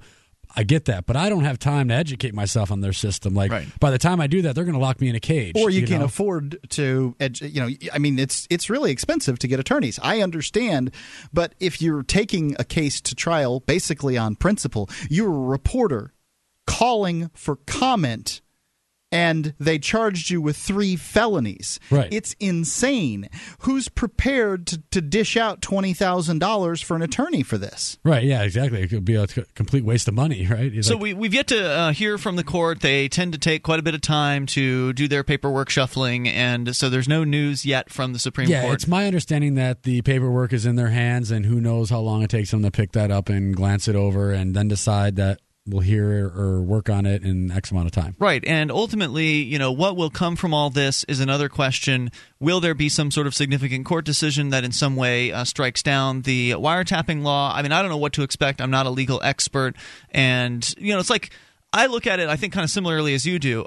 I really appreciate that the attorney's coming in. I don't expect him to have any success because I don't believe in the court system, and I've seen you know the most ridiculous cases come out. I mean, every it's only every once in a while that a Supreme Court will actually do a positive decision, and it seems like they only throw those out there just to make people think the system still works. Exactly. Uh, That's so- conspiracy theory, but I, I- you know, it seems like as far as liberty, human freedom, and rights theory goes, when you look at the decisions that come out of the, you know, these appellate jurisdiction courts, that it's ten steps towards tyranny and one step back. yeah, exactly. I look at this whole experience as an educational value, not only for myself, but hopefully for others who are, you know, striving to, you know, reduce the size and scope of government and its oppressiveness on people. Um, I look at the appeals process as like the one-two punch. I went in the court on the on the first try as uh, on principle, like, hey, if, if I've harmed somebody, I'm a I'm a I'm a not I'm a good person. I'm not a perfect person. Right. I made mistakes, and I I want to make you know whole with the people that I've made mistakes with or that feel they have some sort of claim sure, just find me me a victim. just find me the victim and let me know, you know, and and I want to do that. And so I went in there with logic, or so I felt. I, I thought I had, you know, a good summary. I, I had a lot of time to think about it, and I wish I could have pushed like jury nullification more. But anyways, I'm happy, and I don't think it was a a failure uh, to what happened, even though I lost another 55 days of my life. Well, that was one of the big 92 total. questions that I had to answer when I was in, in jail, and I did it in one of my blog posts uh, from jail. Uh, was was it worth it? And that seems like what you're saying Right. is to me it was was, it? it? absolutely was i mean i i showed people that hey the system it, you know it doesn't really make much sense it's it's i, I routinely and con- or, or uh, over and over asked my victims how did i harm you tell me some loss and the one woman answered that it hurt her feelings before the the objection was ruled on but the other people would allow objection we're not going to answer that and like how can the jury make this decision on what punishment to have to me when they don't even know if the person who I harmed would want such a, a thing. And if if they don't, is it any of their business? Or they can't answer. You know, well, like the woman said at my trial, the principal, like, well, that's not a, for me. It's for the state to decide. Like, you, she has no say if like harm was against her and what the mm. justice would be. You know, to you know the issues that Mark po- she certainly pointed out. didn't she call the police on you? no, I, I thought none of them said that. I thought she. Uh, How were the police informed? I don't remember that detail. Well, the police were informed by a major or captain that Mm-hmm. told the detective guy to look into the stuff, and then he went So and he called this- the high school? Yeah, he I called see. them. So, and that was another point I made. Like, if you were ha- harmed or wrong, like, you know, if you came home and all your stuff was missing, you call the cops, or the normal people, typical people would do that. But these people didn't like go online, see their video, and then be like, "Hey, I was just wiretapped." They didn't know that this was even a problem or you know uh, illegal to whatever you know argument of stance that it is. You know, But they So- were willing that to brings up another thought in my mind is I can't remember ever I don't believe that it has ever happened, at least not in the last decade in New Hampshire, that an individual, a civilian, has been charged with uh, wiretapping another civilian. Or that an, uh, a, a, a, an officer of the government has been charged with wiretapping a civilian. This law is used solely as a club to prevent the Protection. individual, the non uh, sort of non mainstream media reporter. To, that to of holding those the government bureaucrats accountable. It's always a civilian being charged with wiretapping the government. In That's fact, true. to go further, the wiretapping law originated from organized crime when the government, particularly the feds, and this is another book I read while I was in there, is Underboss about the Boston mob, and in the '60s how they planted an illegal wire inside this mob boss's uh, uh, office. And they couldn't use it, and, and like it was essentially the wiretapping laws were created to stop the government from illegally tapping like organized crime and and Wow. uh, late '50s, '60s gang members and, and mafiosos. The road So- to hell is paved with good intentions. so why it was you, you know, like uh, one of our arguments for the appeal is, you know, the government is holding the sh- the sword and the shield in this aspect. Like, oh, we can do this and use the shield, and yet use the sword to strike down me doing such, you know, the same thing. So Let's talk about the release coming up here. We've uh, we've teased it earlier in the show tonight. They let you out hours earlier than was expected. or they have anyone else, yeah. At five in the morning. Why? Real quick. We'll come back with more. 855 450 free. SACL CAI toll free line. He'd been in there for 60 days, and or plus more than that, but now it's the end of the sentence. All of a sudden, they want to let him out earlier? What? It's Free Talk Live. The three most important things you can do for Free Talk Live are one, share one episode a week on Facebook or in some other social networking site. Two, buy the things you buy online through shop.freetalklive.com. Three, give five bucks a month to the AMP program. You like your friends, you like Free Talk Live, like your friends enough to share something you like with them. Help Free Talk Live get into more ears. Podcast listeners are the most important area of growth for Free Talk Live. Please share one episode a week on Facebook. This is Free Talk Live, 855 450 free, the SACL CAI toll free line. You can bring up anything you want here. Uh, just because Ademo Freeman is with us does not mean we have to talk about him, although he has a very interesting story to tell and a number of s- stories within that uh, main narrative. Uh, there's a lot going on there. Uh, you can, of course, join us at 855 450 free uh, and also online at freetalklive.com. Hey, if you like the show and you like what we're doing here on Free Talk Live, you can become a Free Talk Live amplifier. Now, AMP stands for Advertise, Market, and Promote. And the idea is simple. You send in five bucks a month. We take that in, you know, price of a pack of cigarettes in some places. Some places it's twice. it's uh, half the price of a pack of cigarettes, but uh, it's very cheap, and it's something that uh, the average person can easily afford. If you like what we're doing and you want other people to hear it, this is a great way to support the show. It does things like help us outreach to radio stations to get on more stations across the country. Mark, you and I just returned yesterday from a trip to uh, Miserable trip. it was a very successful trip It to was uh, to Los yes. Angeles, where we met up with some radio bigwigs and schmoozed it up, and you know made some new contacts, and hopefully we'll end up on more stations uh, as a result of that. And that that sort of stuff is possible because of the Free Talk Live AMP program. It's your contributions that make the expansion of this show uh, really successful. And so you can become an amplifier and get perks like access to the AMP only call in lines, AMP only podcast, forum, and more. Go to amp.freetalklive.com to get signed up. That's amp.freetalklive.com. Uh, Damo, you've been telling us about what it was like in jail after being convicted in some ridiculous uh, court cases involving a number of court shenanigans. Uh, they really wanted to put you in a jail cell for the horrible crime of chalking, as well as recording a phone call with a government uh, public worker in government schools and a police officer. You ended up spending approximately three months Yep, uh, 92 in, days. in jail as a result of this. And you were just about to tell us about getting out and how was uh, a bit of a shock. Yeah, so I, again, I was in 1B, uh, privileged work unit, uh, where the most inmates either worked outside at their own jobs or for the jail in some capacity. i was a unit worker, which means I really didn't do much anything. But Mm-hmm. Cleaning up the the unit itself, like I couldn't leave. You know, not every other unit, but just the one in which I had to reside in for a couple days or months. So through that time, I seen a lot of people go home. I actually had made a freedom calendar because they don't really give you calendars in jail, but mm-hmm. out of the back of a, a notebook that had, you know, I'd use all the paper, so I used the cardboard in the back, and so I'd write people's names down when they were leaving as like, you know. I'm looking forward to you going home because that means I'm closer to going home mm. as opposed to looking at your own end date. And so, like, 30 people had left before I was released and my Wow. time. Yeah. And so, so, you were like the old timer in the, the block. by the time I left, yeah, there was only like a handful of people that had been there longer than me. The Yeah. whole unit had turned over pretty much. There had been a whole new batch of people. Yep. But uh, normally, with the exception for Monday or sometimes after like holiday weekends and stuff, when there was a lot of people going to court, the average time for release is 8 a.m. to 10 a.m. with on those more packed court dates or more people, you know, the Manchester police arresting more peaceful people. Uh, maybe it'd be like around noon or something like that. But on my last day, I was woken up at 4:05 in the morning by uh officer who came in my cell and he's like, "Miller, Miller, wake up, wake up!" And I'm like, "What the heck?" It scared me because I had gone to Yeah. bed, you know, a couple hours before that. That's Sure, your it's legal hard to name, get to by sleep the on way. that night. Yes, yeah, my legal name Adam Miller. So they're calling me by my last name Miller, and I was I was like, "What is going on?" He's like, "You got to be in booking in in 25 minutes," and I'm like, "Why?" He's like, "Oh, you must be bailed out." I'm like. I'm in a sentence unit. Like, eh, nope, it's impossible to be. I'm like, you should know this, Yeah. but Well, whatever. He I deals with a lot of unsentenced inmates.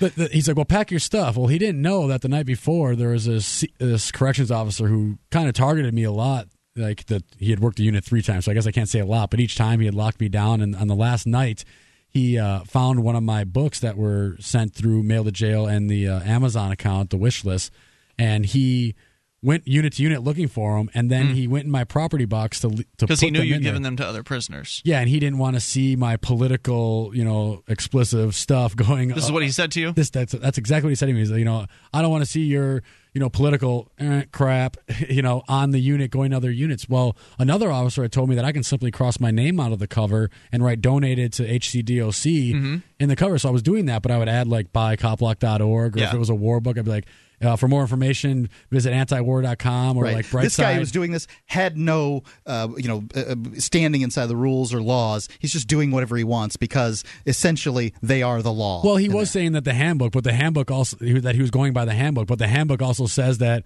an officer can use his discretion at any moment, meaning create or negate or Right. overlook any Why law. would why wouldn't they put that in their Exactly. handbook, right? Uh, why don't they just put that the one line in the one sheet of their handbook? Uh, the officers can do whatever they want. Right. Sign here, right?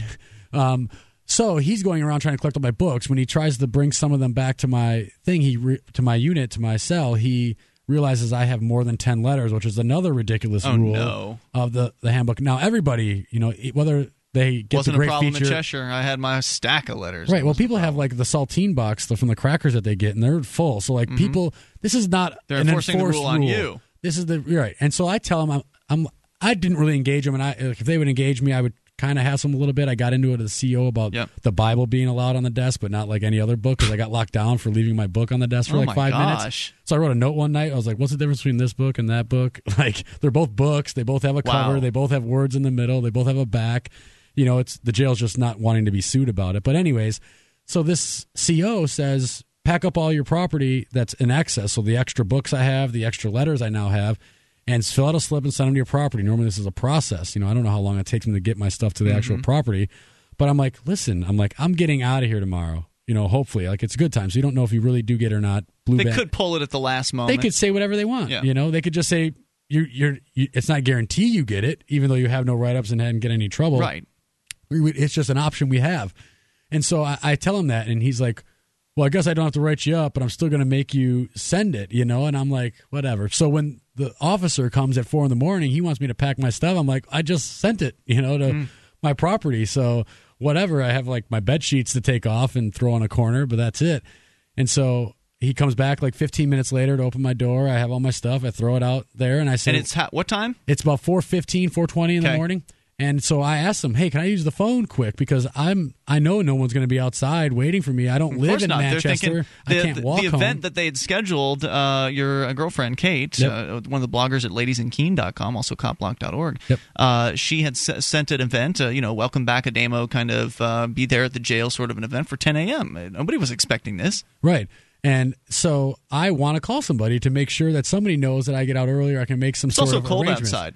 Yeah, you went in during the summer. It's now fall. Yeah, I have flip-flops, you know? right at four in the morning. Uh, it's cold Right. in New Hampshire. So he says I can't use the phones that they're off, which is like weird to me because I'm like, why would the phones be off? Because technically we're locked in It's anyways. a jail. People are coming in at all times. Well, no, not in my unit though, Okay. because it's a sentence unit. But They're not even if you're coming in at if you come in at 2 a.m. They're not going to let you mosey around the day room and uh, have access to the phone. You're going straight to a cell. right because from 10 eight, for for some units it's 8 8 p.m. to like 7 a.m. or 9 a.m. depending on which unit you're in. You're locked in your unit anyway, your cell, so you can't use the phone. So it just seems you know ridiculous to me to shut off the phone. Hold the rest of the story. We've No got uh, a call here for you. It's 4409 calling from Phoenix. You're on with Ademo from copblock.org. Hello. Hey, hey, Damo, what's up? Hey, how's it going? Nice to hear from you. Hey, hey, I'm so glad you're out of the the cage, man. No doubt. Yeah. Do you have a question for him? Well, I I watched the whole thing, his trial. He did very well. I thought he he did fantastic. Uh, there was, of course, a few things you can always nitpick anything. It's very nervous. I've been through a lot of them. You're very nervous. Were when you you're nervous? Doing it, and you, There was a, there was some like when I heard some of the things Michael was using, you know, that was like I wasn't prepared for, it, you know. So I, I Mm-hmm. had all this time to think, and like it was supposed to go this way, and I didn't really plan for what happens if this road forks or this this this this angle doesn't work out for you. What would you say? And you got to remember when I was incarcerated. So a they woke me up at like five in the morning. I had to get I had two hours of transporting, like sitting in Yep. tanks. And so like that before, in, in you know, he can go to lunch and make notes and do whatever. I wasn't allowed pen and paper after I left the courtroom. Hmm. You know, I'm in Just sitting in a cell. just sitting in a in a cell. And so, yeah, I, there was a mixture of nervous, tired, not having the resources, all those things. Well, it, it's uh, you just kind of uh, there's these things you think in your head. I, I don't know about you, but you know, there's these things you want to say or you have in your mind, and then when you get there, you just blank. yeah, they're yeah, that gone. happens Like, as you well. Forget, you forget about the things. But I noticed one thing. He, you know, the whole thing was about recording, correct? Yeah, or, And- or the and- consents, In the- if it was given or needed though, to be. You you you record stuff in your mind. Your mind Right. records things, and so you your mind is re, is a recorder itself. And then you go and write that down on a piece of paper. This cop said this. But the difference That's is that the uh, you know the electronic device is not allowed. And well, the difference is the electronic device is objective. Uh, you know, an, an uncut recording is a truly objective uh, view from that one recording. You know, the wherever the microphone was placed, an objective view of what actually went down, and that's why it's so dangerous. Because otherwise, it's just Ademo's word versus the bureaucrats. Well, the thing that I found frustrating and, um, is that since the demo decided to go the tack that he did, which was sort of dealing with this, uh, you know, without t- talking their language, doing their law stuff, was, well, they never even proved that this happened in the country. This is true. Stand by at 4409. If you had more thoughts, you're welcome to stick through the news. We'll bring it back here in a moment. 855 450 free, the SACL CAI toll free line, and the 4409 guy has his own YouTube channel. It's pretty Great good stuff. stuff. Uh, more coming up here. Hour three's next. Free Talk Live. Hi, I'm Derek J. I don't want a politician to represent me. To me, government is the idea that one group of people can coerce everyone to comply with an edict or face increasing punishments up to and including death. Despite perhaps the most noble of intentions, the best government services are a far cry from what could be provided for by voluntary interactions. Besides, the people who call themselves the government wage wars and put peaceful people in jail for crimes involving no victims. If Starbucks used some of its money to drop bombs, I wouldn't shop there. So why would I support the American empire? The empire does not require my consent. Derek J's Victimless Crime Spree. Available now free in HD. See it now at victimlesscrimespree.com.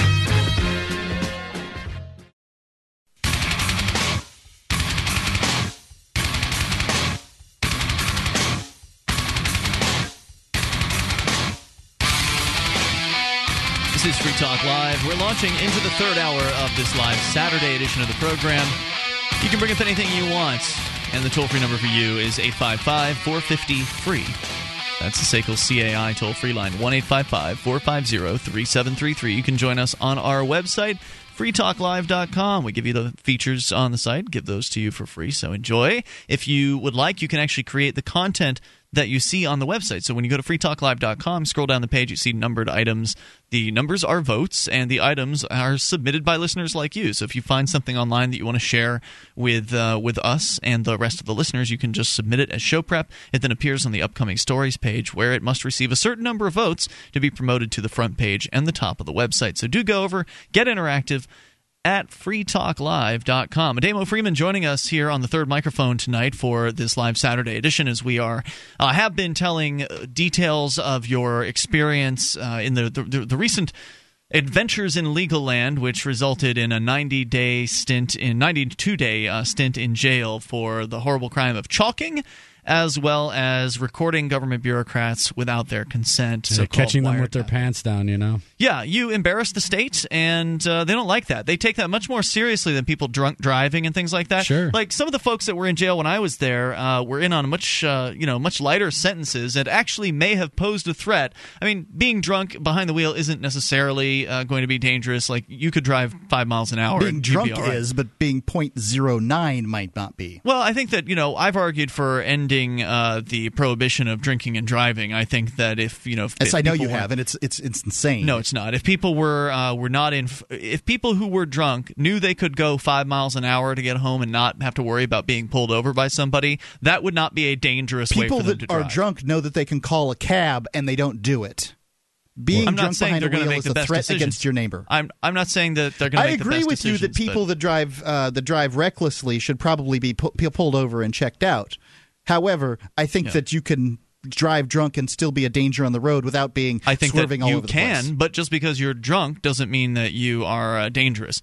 Anyway, all that aside, uh, there were people in in there for drunk driving who had received three and twenty day sentences. Uh, you know, they may have actually put someone in danger. You had no victims whatsoever, and you have you know you were sentenced to a year in jail and uh, ten you know uh, nine months of it was suspended. Yeah, well, and the one to three. I mean, what happens now if, if I would misbehave to whatever qualifications it would take for them to have a hearing or to simply enact my suspended sentence? Um, I would return to Valley Street for 19 months. Nine of those are the Yeah. wiretapping. 10. I still have 10 months uh, suspended time on the chalking because I was also given a year there. And so And I, there's also a one to three uh, year prison term. so yes, well. I would I would go to Valley Street for 19 months, or actually about 13, 14 months with good time, and then I would spend another. Well, at that point, I could either be paroled right away from the prison because it does run uh, concurrent. So I, my one to three, I could be paroled after the one year, but I'd still have to do two years on probation or parole. We're talking about uh, Ademo Freeman, and we actually had 4409 on before the break in the last hour. I wanted to make sure he had a chance to get all of his thoughts out because we kind of had a short amount of time. So uh, you're back from Arizona, 4409. What's on your mind tonight? Hey, what's up? Hey, well, one of the things uh, that you you really have to pay attention to and you learn over time is one of them is the jury instructions, and the the judge can every little word in those jury instructions means something and can really screw you. You have to you have to study that and object to it, you know, with craziness. You know, don't don't allow them to because how it's worded is the way the jury comes up with their little Yeah. thing. Because what was the what was the thing he was charged with? Wiretapping. Yep. Did you wiretap or not? Now you have to go through the elements of the crime. Uh, did he willfully do it? Was it intentionally? And you have to go through the elements of the crime. One I was trying to- I was trying to do it- Was constantly given testimony, which was crazy, and his opinion to to the crime. He was. The, but that's what was the most egregious thing I've seen was the judge allowing this prosecutor to give testimony and opinion constantly. I, I You know, totally agree with you and, and what you were saying on the principle. I was just saying that my tactic was just a little different. I was saying that I admitted that I didn't tell them like I know you clear- went in there. uh, Yeah, I was gonna say- totally on the jury nullification, and that's or or It's tough to logic. do you know, that. that, that this this law does not apply to these people. When when Michael was saying I want to break the law, and you know th- those were total oh, you know over exaggerations, Right. fabrications. right, right, right, you know, totally. And and the jury instructions, I think, well, the part of the jury instructions that hurt me was the fact that it was 19 pages of jury instructions. That's Not any no one good. phrase, sentence, or paragraph did it. It was the fact that I mean, if you no look at those jurors, pages. I was just yeah, they were sleeping, like do- nodding off. You know, uh, you know, they didn't care. Like you could see it in their eyes. You know, like Mark said at one moment, you know, they wanted to go home. You know, like Yeah, the, the- you know, this is what I think uh, the the one big step towards finding innocent people uh, not guilty in courtrooms is if a jury has to come back on the day of sentencing for anybody who that they find guilty. If somebody's worth finding guilty in a court in the United States, then the jury who found them guilty should come to that courtroom and watch them be sentenced. That seems like a fair thing for a just trial to me because so many juries that I've watched have just found people guilty because they want to go home and they Yeah. don't want to argue with each other. Yep, Hey, that's, something true. else They I should have pushed You're totally right. Hey, 449, thanks for the call and the thoughts, uh, Thanks, and buddy. thanks for all the great Hey, videos talk to online, by the way. man. Hope to see you back up here in New Hampshire one of these days, sooner rather than later. And thanks for the call tonight. Uh, 855 450 free. That's the toll free number here. Antonio is on the line in Texas, uh, Austin, actually. Keep it weird. Uh, hey, Antonio, you're on Free Talk Live. Hi, thanks a lot. Um, hey, Damo, congratulations on getting out. It's a shame that you ever went in. Is this Antonio. Buehler, by the way, uh, the founder of the Peaceful Streets Project? It is Antonio Buehler. Oh, great! And, It's great uh, to I've to uh, to have you on the show. I've uh, definitely we've been following what y'all have been doing down there, and I think it's uh, it's great work. Yeah, I think it's great. Uh, Glenn Horowitz uh, put out a piece today which talked about what we're doing, what you guys are doing up there, what Carlos Miller is doing in Miami. And I think it's really great that we have so many uh, prongs that we're going after the police state with. And, and uh, you know, I'm glad to call you guys allies. I'm, I'm glad to be a supporter. So, what was the name of uh, the author that put out that piece? Glenn Horowitz. Glenn Horowitz, yeah, he uh, he posted it. Um, it's on my uh, Facebook page. Um, you know, so if you guys want to go check it out, it's a really good piece. Thank you for the, the Um, heads up on that. So, so, tell briefly. I mean, I know you were calling to talk to Ademo, but uh, pitch real quick what the Free Streets Project is for people that haven't heard. Yeah, the Peaceful Streets Project. You know, I was arrested on New Year's Day uh, observing two cops uh, abusing a woman. Um, I decided to take pictures and ask questions, and that cop ended up turning on me, attacking me, and charged me with a, a felony. We've heard it uh, over and over again. Yeah, yeah, and it's just ridiculous. But fortunately, someone was across the street videotaping. A bunch of witnesses stepped forward. Nice. And uh, and so I think I'm going to beat this. Um, I have a lot more going for me than most people do when they when they uh, are guilty of contempt of cop. Um, unfortunately, uh, you know, for the rest of What did they charge you with? Was it disorderly conduct? No, they charged me with felony harassment of, public, of a public official. Oh Uh, wow! Oh wow, a third, yeah.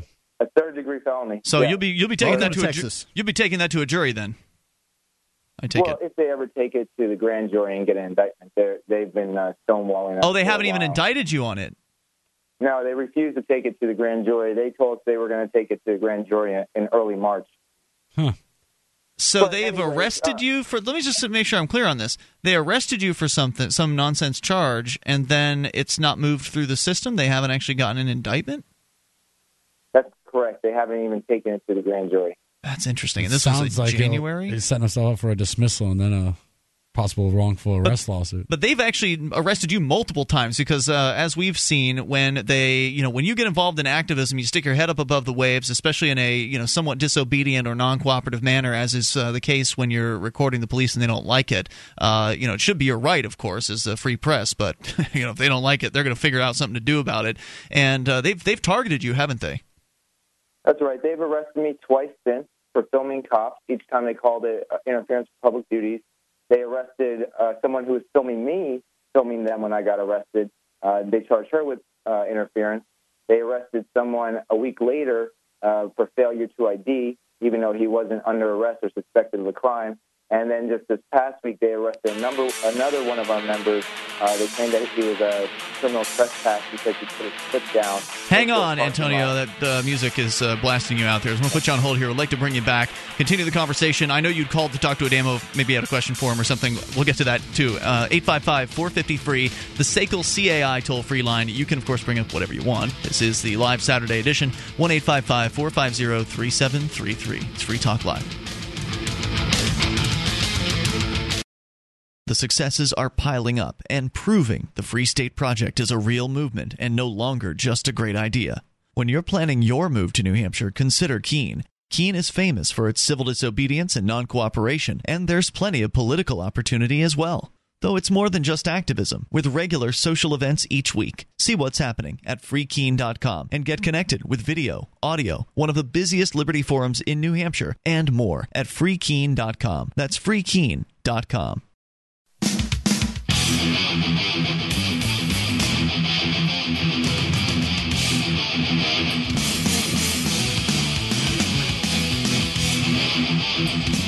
This is Free Talk Live. Dial in toll free and bring up anything you want. 855 450 free. You don't have to have a question for Ademo Freeman, who is with us here tonight uh, through the entire show. He's from copblock.org. 855 450 3733. Hey, join us online as well over at freetalklive.com.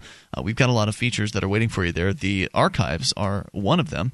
Uh, and when I say feature, it's huge. I mean, th- this is a lot of content.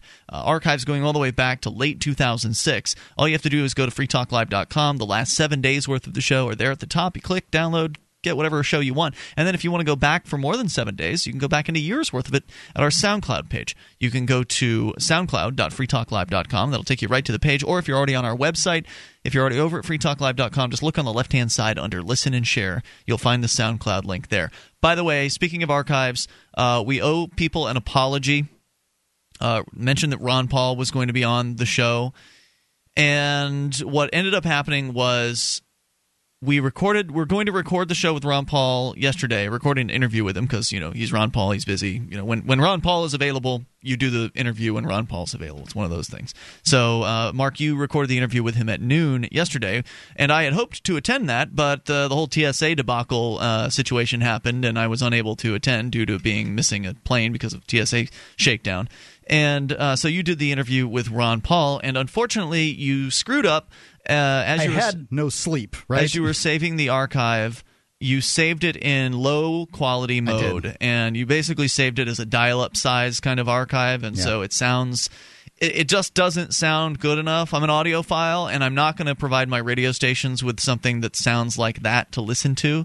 But we still have the interview, uh, so the interview will be put up on the SoundCloud page. Yes. it you know If you want to hear Free Talk Live's sound, uh, inter- interview with Ron Paul, you can do that. the content will be listenable. It's just not going to be something that you know is going to be the most awe-inspiring audio quality. It'll be uh, up in the world. What? Uh, when do you expect to have it done? We'll get it done when we get it done. We'll let you know if you're tuned into our Facebook and Twitter page. Uh, that is when you'll find out first. Also, the news updates. You can go to news.freetalklive.com and follow us in any of those places. So you will have access to it. I'm just not going to play it on the radio. It just doesn't sound good enough for broadcast.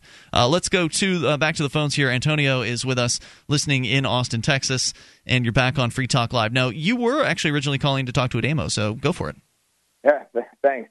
Well, first off, Davo, thanks for uh, really standing up and putting your freedom at risk for the rest of us. I think it's great, and uh, you know you've you've really taken on a lot more than most people would, and uh, you know it, it was very courageous. So I just wanted to to say that to you, uh, you know, in person. I appreciate and then that. The, uh, and then the second thing is is uh, Clyde was pretty upset after the uh, trial, and and, uh, and he made it very clear that he was very disappointed with the way a lot of your supporters were acting in the courtroom. And uh, you know, it's hard not to laugh at some of the absurd things that the prosecutor said, or that the uh, that the various witnesses said, or to uh, to uh, you know just show disgust, you know, and and let out gas and stuff like that during the process.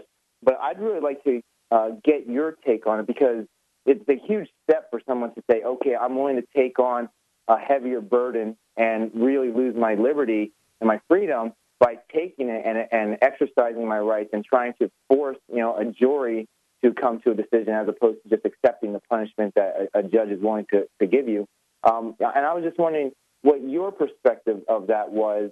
And, you know, because there's going to be other people who are going to go uh, take their charges to jury trials, if you could give us advice on how you would like to see people who come to support, you know, how you would like them to act uh, in those situations. Well, yeah, I mean, me personally, and which is all I can speak of, is how I feel about it. Is I don't mind. I don't think it affected the outcome of any way. In fact, I think it's the benefit I see to people giggling or talking to you know uh, bailiffs or prosecutors or even the judge in whatever setting or, or manner they wish. uh, will help some folks, you know, smash the you know like paradigm where like an officer is like almighty or he says jump, you say I'll hide. Like to speak to them as if they're just any other people, uh, I think is beneficial. Now, I could also understand how if somebody uh, is wanting to go a more legal route and play the the what I call black magic, you know, routine that they may want You're to sucking dis- up. Right, they may want to discourage their friends from doing some of that thing. So, for me personally, to answer your question, I don't mind. I want I don't want to tell anybody to do anything, and I don't think it would affect it. Anyways, I mean, if, if the judge would have said, "Well, I was going to give uh, Damo 90 days in jail, but that guy opened his mouth in the back room, so 10 and a half years," like, great, let's like let's get that on tape and show just how you know arbitrary or unjust uh, the system is. Um, so, like you know, so be it. But uh, so I don't mind, but I can understand how some people might want to try to cut some of that down. Like eh, there was a point where the judge at the beginning said, or maybe it was one of the jury selection, I can't remember, but he said, you know, I'm not going to make the people stand for you. And I was like, well, you can't make us anyways. And he's like, basically saying he doesn't mind, but he did say, just so you know, I, I did have them take down the posters. People must have had posters or something before I came in. And he kept asking me about this stuff and he'd ask me on sidebars like one time the prosecutor said that people in the front row were saying whispering things to him and that it was distracting him and he's like he's like well mr miller you know to me wh- what what do you want me to do about it? I'm like i can't tell you what to do. You do whatever you feel you have to do. I'm like Yeah. i don't see how people expressing their views is a problem. Like you know I'm, don't I'm, don't make me be the guy you I get, I get the concern too. I mean, having been in court and been through similar situation uh, as Ademo, that uh, I actually was in my trial laughing at the video that was playing because I was arrested for standing in front of a police car up here in Keene, and uh, Rich Paul was one of the other arre- uh, the arrests. There was four of us who were arrested for doing that same thing, and Rich was just so drunk in the video, just yelling and just being ri- just so hilariously ridiculous. Yeah. I, I couldn't keep a smile off of my face, and I felt like you know the jury might not have liked that very much. But what can you really do? I mean, ultimately, you can't control who comes to your trial, so there could be some. They could send an agent provocateur in there to really be a total, uh, you know, jerk. But in a, in a case, I don't know, Antonio, if you've seen the uh, Massachusetts version of our wiretapping thing. I think Yeah. those applauds, those snickers, and comments actually help sway the jury, if not the one individual who was more outspoken. I so agree. it can go either way, and I'm willing to deal, with, you know, with whatever happens. So Good question. Any other Yeah. uh, thoughts you want to share? No, thanks a lot. I appreciate it, and and I'm just really happy that you're out, and hopefully they don't uh, they don't take you in for anything else, especially considering that they have this thing hovering over your head. yeah, I hope for it too, and uh, I'm glad to hear all the things you did. The Peaceful Streets project I heard was real successful. Yeah. Uh, some guys sent me, Pete and them sent me some stuff uh, while in jail. So uh, I know keep that up the uh, work. Manchester is uh, is kicking off a, a Peaceful Streets project, uh, Manchester, from what I understand. That's so that's pretty cool. Now, uh, Antonio, have you ever uh, visited New Hampshire? I I've been to that huge, beautiful lake that starts with a W uh, a couple summers ago. Winnipesaukee. Winnipesaukee. Uh, so, uh, so you have not yet come up, say, for the Porcupine Freedom Festival, for instance. I was actually going to come this year, but then uh, my arrest and the focus on the summit uh, sort of took over my life. Court will But, definitely I get just- in the way of doing uh, enjoyable things with your life. That's for sure. Hopefully, Yeah. that'll all clear out by next year, and we'll uh, look forward to seeing you up here. Yeah, I, I, my goal was to make it the past two years in a row, and each time something came up. But Thanks. uh, I definitely plan on being up there. Awesome. Look forward to it, and thanks for your call tonight. Appreciate your thoughts. All right. 855 450 free. Antonio Buehler, uh, founder of the Peaceful Streets Project. Yeah, do his great, does great stuff down there in Austin. Absolutely. 855 450 free. That's the SACL CAI toll free line. Still, plenty of time for you and your thoughts. And uh, on the way, there was another aspect of. Of this whole situation, uh, what you went through, kind of a larger discussion I wanted to have. Hopefully, we'll have time to do that too. But your calls come first. This is Free Talk Live. You can listen to Free Talk Live on the radio, podcast, satellite, webcam, and our live streams. But did you know you can listen to Free Talk Live from any phone, anywhere? Add this number to your phone 213 493 0308. It's a long distance call, so make sure you're familiar with your phone's calling plan. The listen lines are airing the latest episode of Free Talk Live 24 hours a day, including our live shows. Call 213 493 0308. That's 213 493 0308.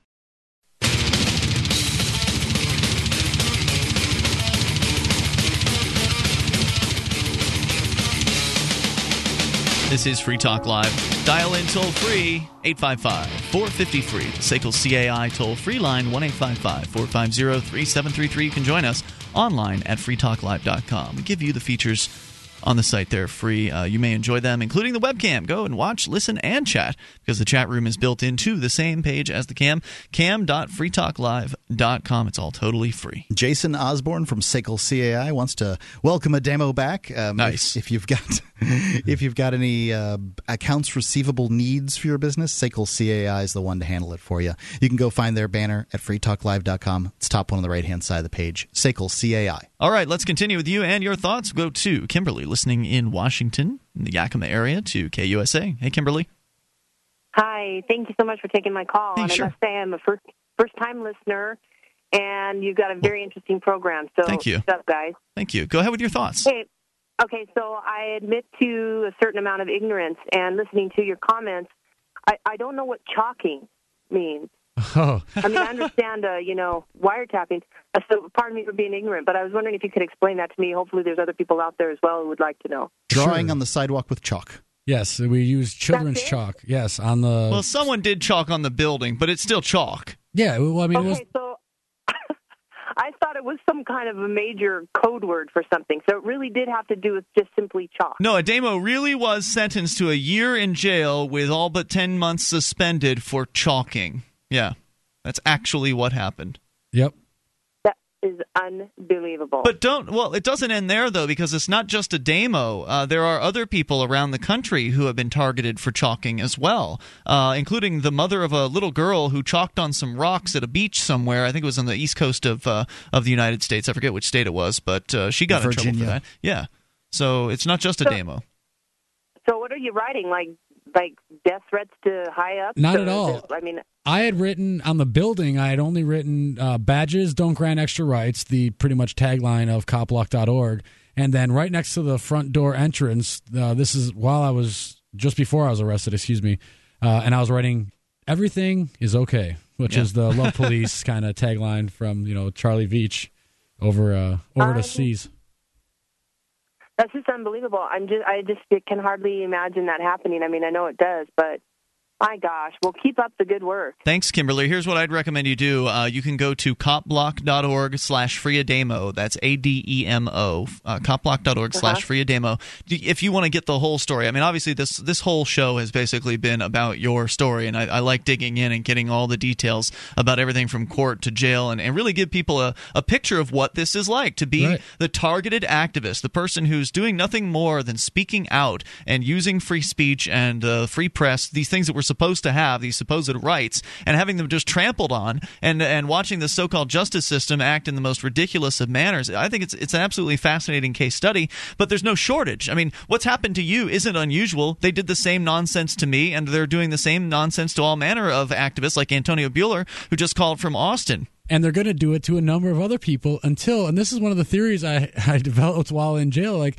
when i go to jail i shouldn't like i was saying how i felt alone you know being there but you know like with all these people who are oppressed or harmed by government but yet not wanting to like you know i should go to jail and be like networking with other activists like oh you're doing this over there you're doing that over there. So yeah until you know people there's more of us you know numbers we always talk about it here uh, the Yeah. numbers game. Until there's more of us they're going to keep doing this to individual one of us and they could really you know put the boots down on us and like until there's a time where there's 10 15 20 of us in a jail cell like like i told the judge you're going to have to make a decision between my bed the one i'll be occupying is that for a person of violence or Mm. whatever arguable reasons you can say for uh, jail being built or me for chalk and phone calls you know so the decision he wasn't pressed to make that decision this time there's plenty of beds but if there was 300 chalkers and 300 phone call people Even 12 12, talkers right. would have been uh, a lot. And and thank you, Kimberly, for the call and the thoughts tonight. And and of course, Damo, I completely agree.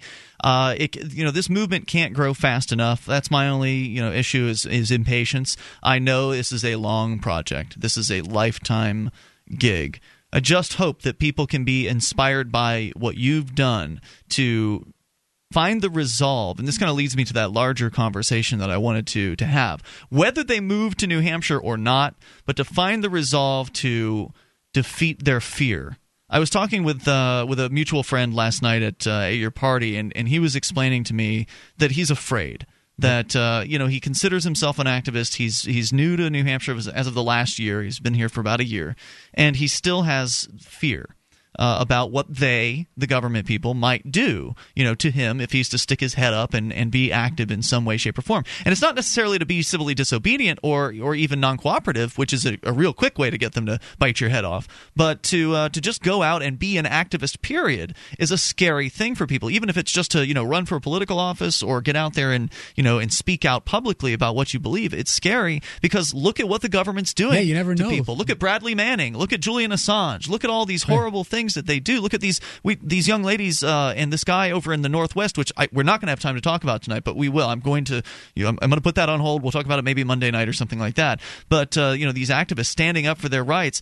Most people aren't willing to stand up because they're afraid of what's going to happen. But I think examples of your story where you faced down a potential 22 years in prison, took those charges to trial, and stood firm on principle. That that inspires people, and I hope that people will be inspired to, if not exactly emulate what you did, to emulate the the general aura around you and that is like you believe in something and you're willing to actually put yourself on the line for your ideals there's something really special there I appreciate that. And like, you know, people would write me about like inspiring them or, or being a hero, and like, I appreciate the kind words and stuff like that. But really, like, my goal, I, I think it's most of us, I, although I can't speak for any everybody, is to, you know, educate. You know, I don't, you know, the, the documentary crew that was around when I got out, were, you know, were asking me, you know, why, and you know, like, I don't really have like.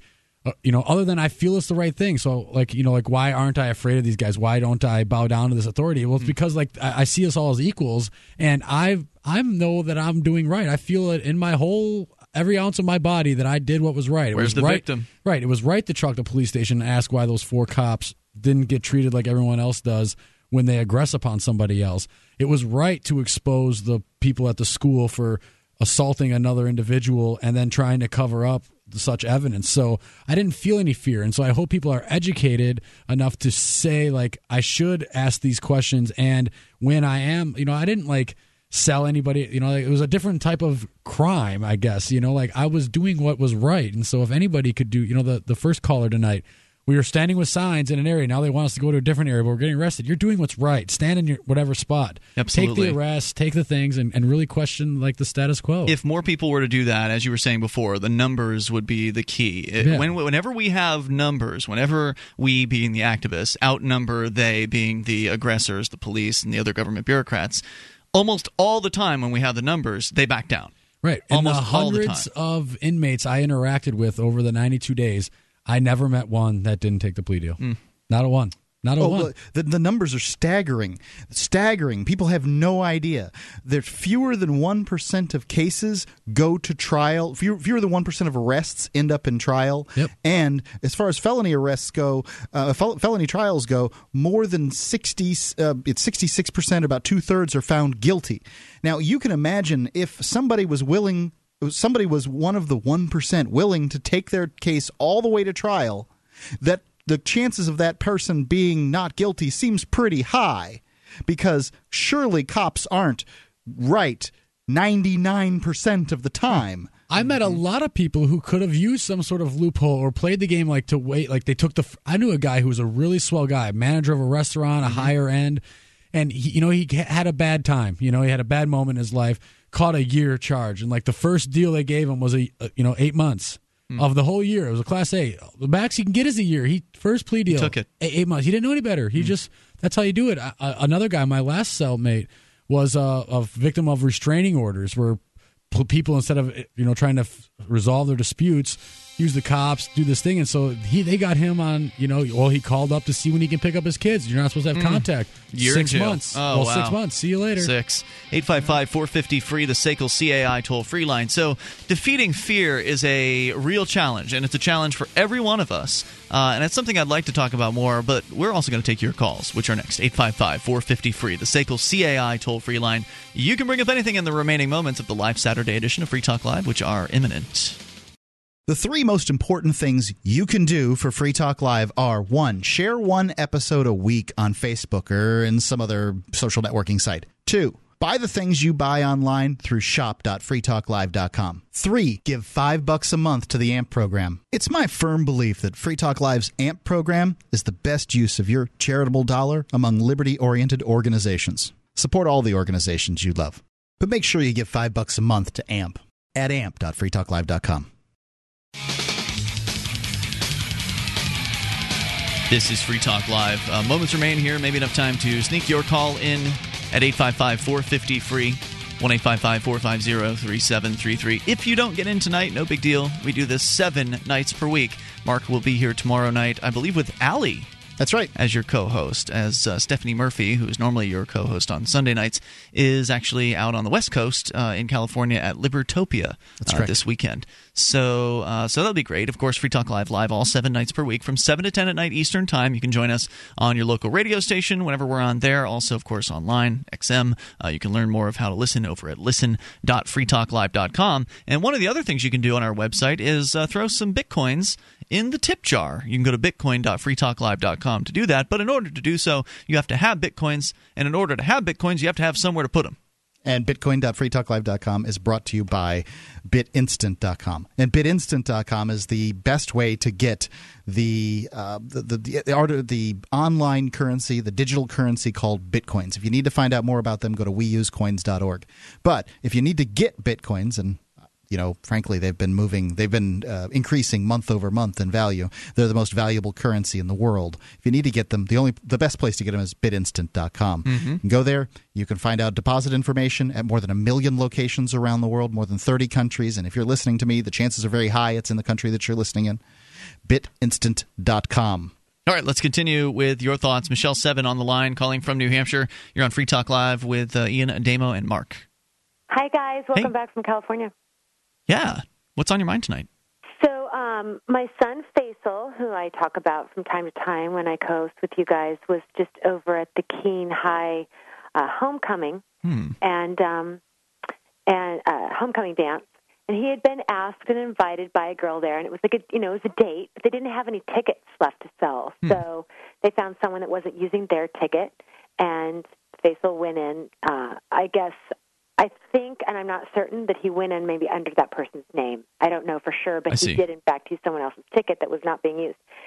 And um, he was grabbed, and eight teachers and two police officers held him in the office and threatened to arrest him. Whoa. And It's a that he was crime to try to get in a, Wait, a wait, wait. dance. For what?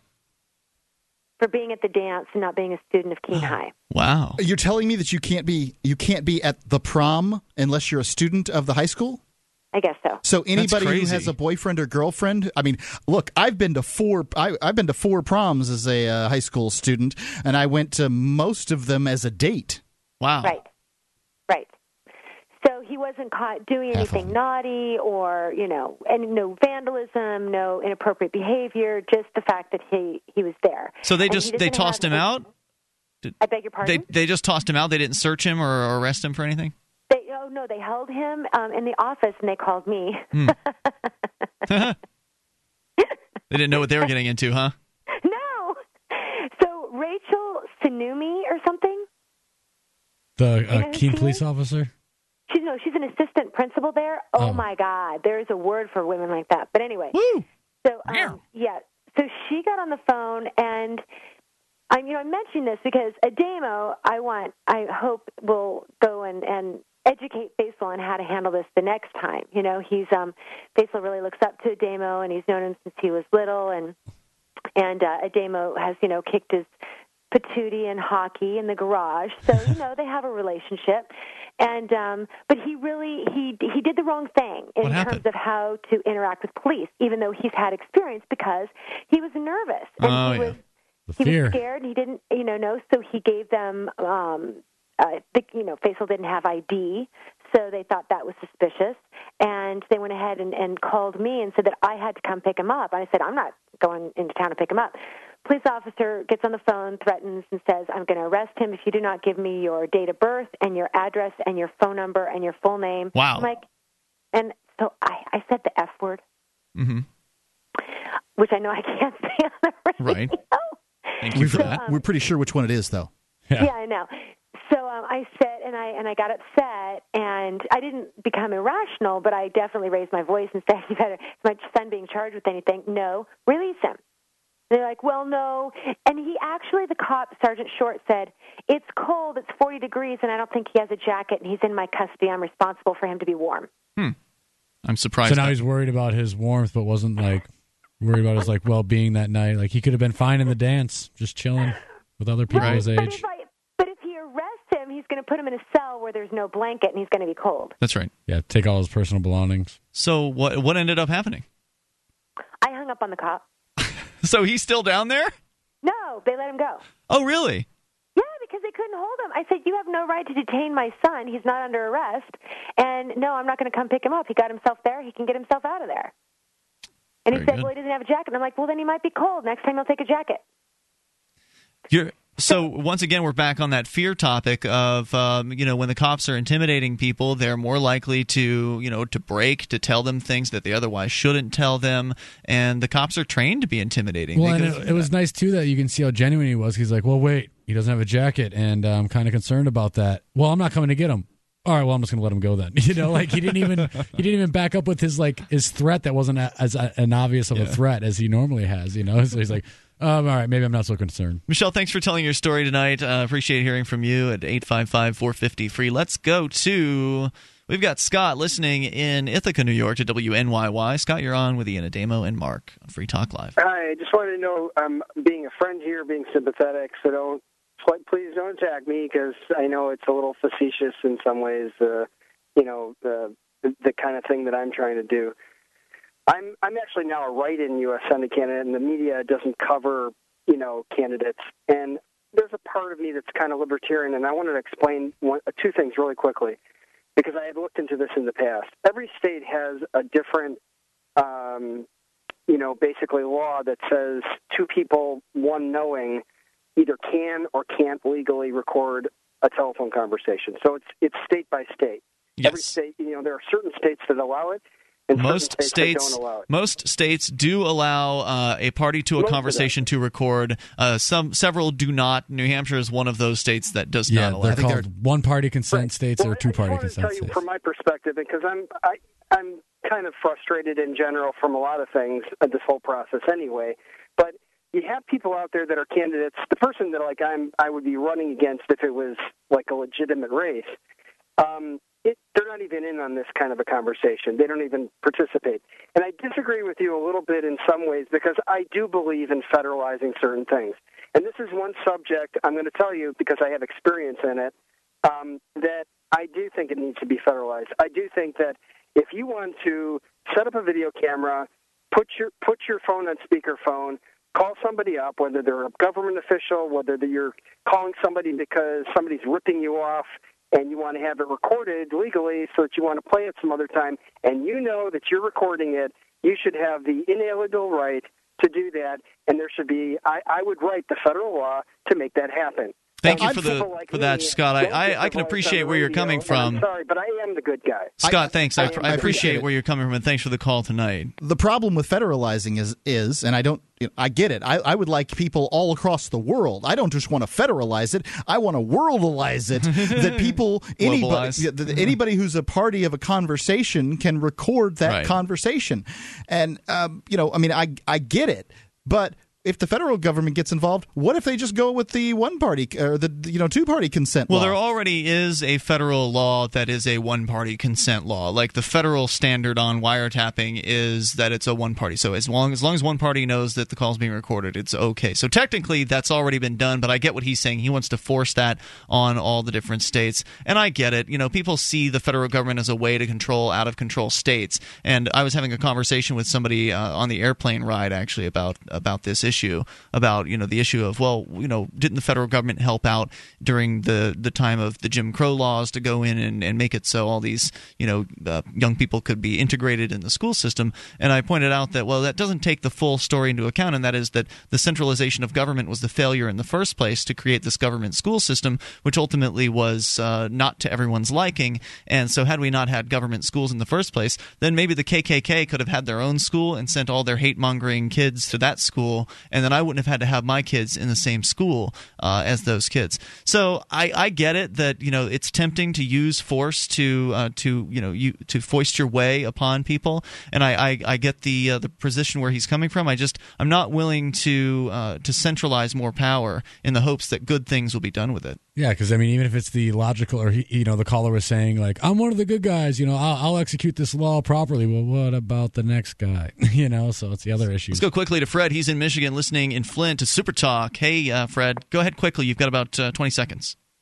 Oh, uh, oh, well, I want to thank Michele. She embodies and emulates the spirit of 1776, and. Um, I also wanted to ask you guys if you've never interviewed a guy by the name of Vieira about home constitutional homeland security. Here's what I'd suggest for you, Fred. Give us a call any other night. Start out at the beginning of the show. That way, we have more time to talk to you because we're out of it for tonight. But of course, you can also visit Ademo online. And thanks for the call tonight at copblock.org. And he's going to be back on Friday nights starting next week. So you'll get more of him. We'll see you tomorrow online. In the meantime, freetalklive.com. Hi, I'm Richard Grove of TragedyAndHope.com, and thanks to the help of Mark and Ian here on Free Talk Live, we've created this call to action to help raise awareness for John Taylor Gatto. In 2001, former New York City and State School Teacher of the Year John Taylor Gatto published The Underground History of American Education, detailing how public schooling creates obedient workers and debt slaves. Now John delivers a message which he calls Your Birthright. It's titled The Ultimate History Lesson and it's a five hour journey illustrating how and why our public schools are dumbing us down and what we can do about it. Therein referencing more than 200 footnotes and 30 classic texts. John suffered multiple strokes in the weeks after filming this interview and he's in need of your help as he continues to recover please click the banner on freetalklive.com and enter the coupon code FTL and we'll send you the ultimate history lesson on four DVDs plus a free 15 hour MP3 bonus DVD. Thank you for tuning in and not dropping out.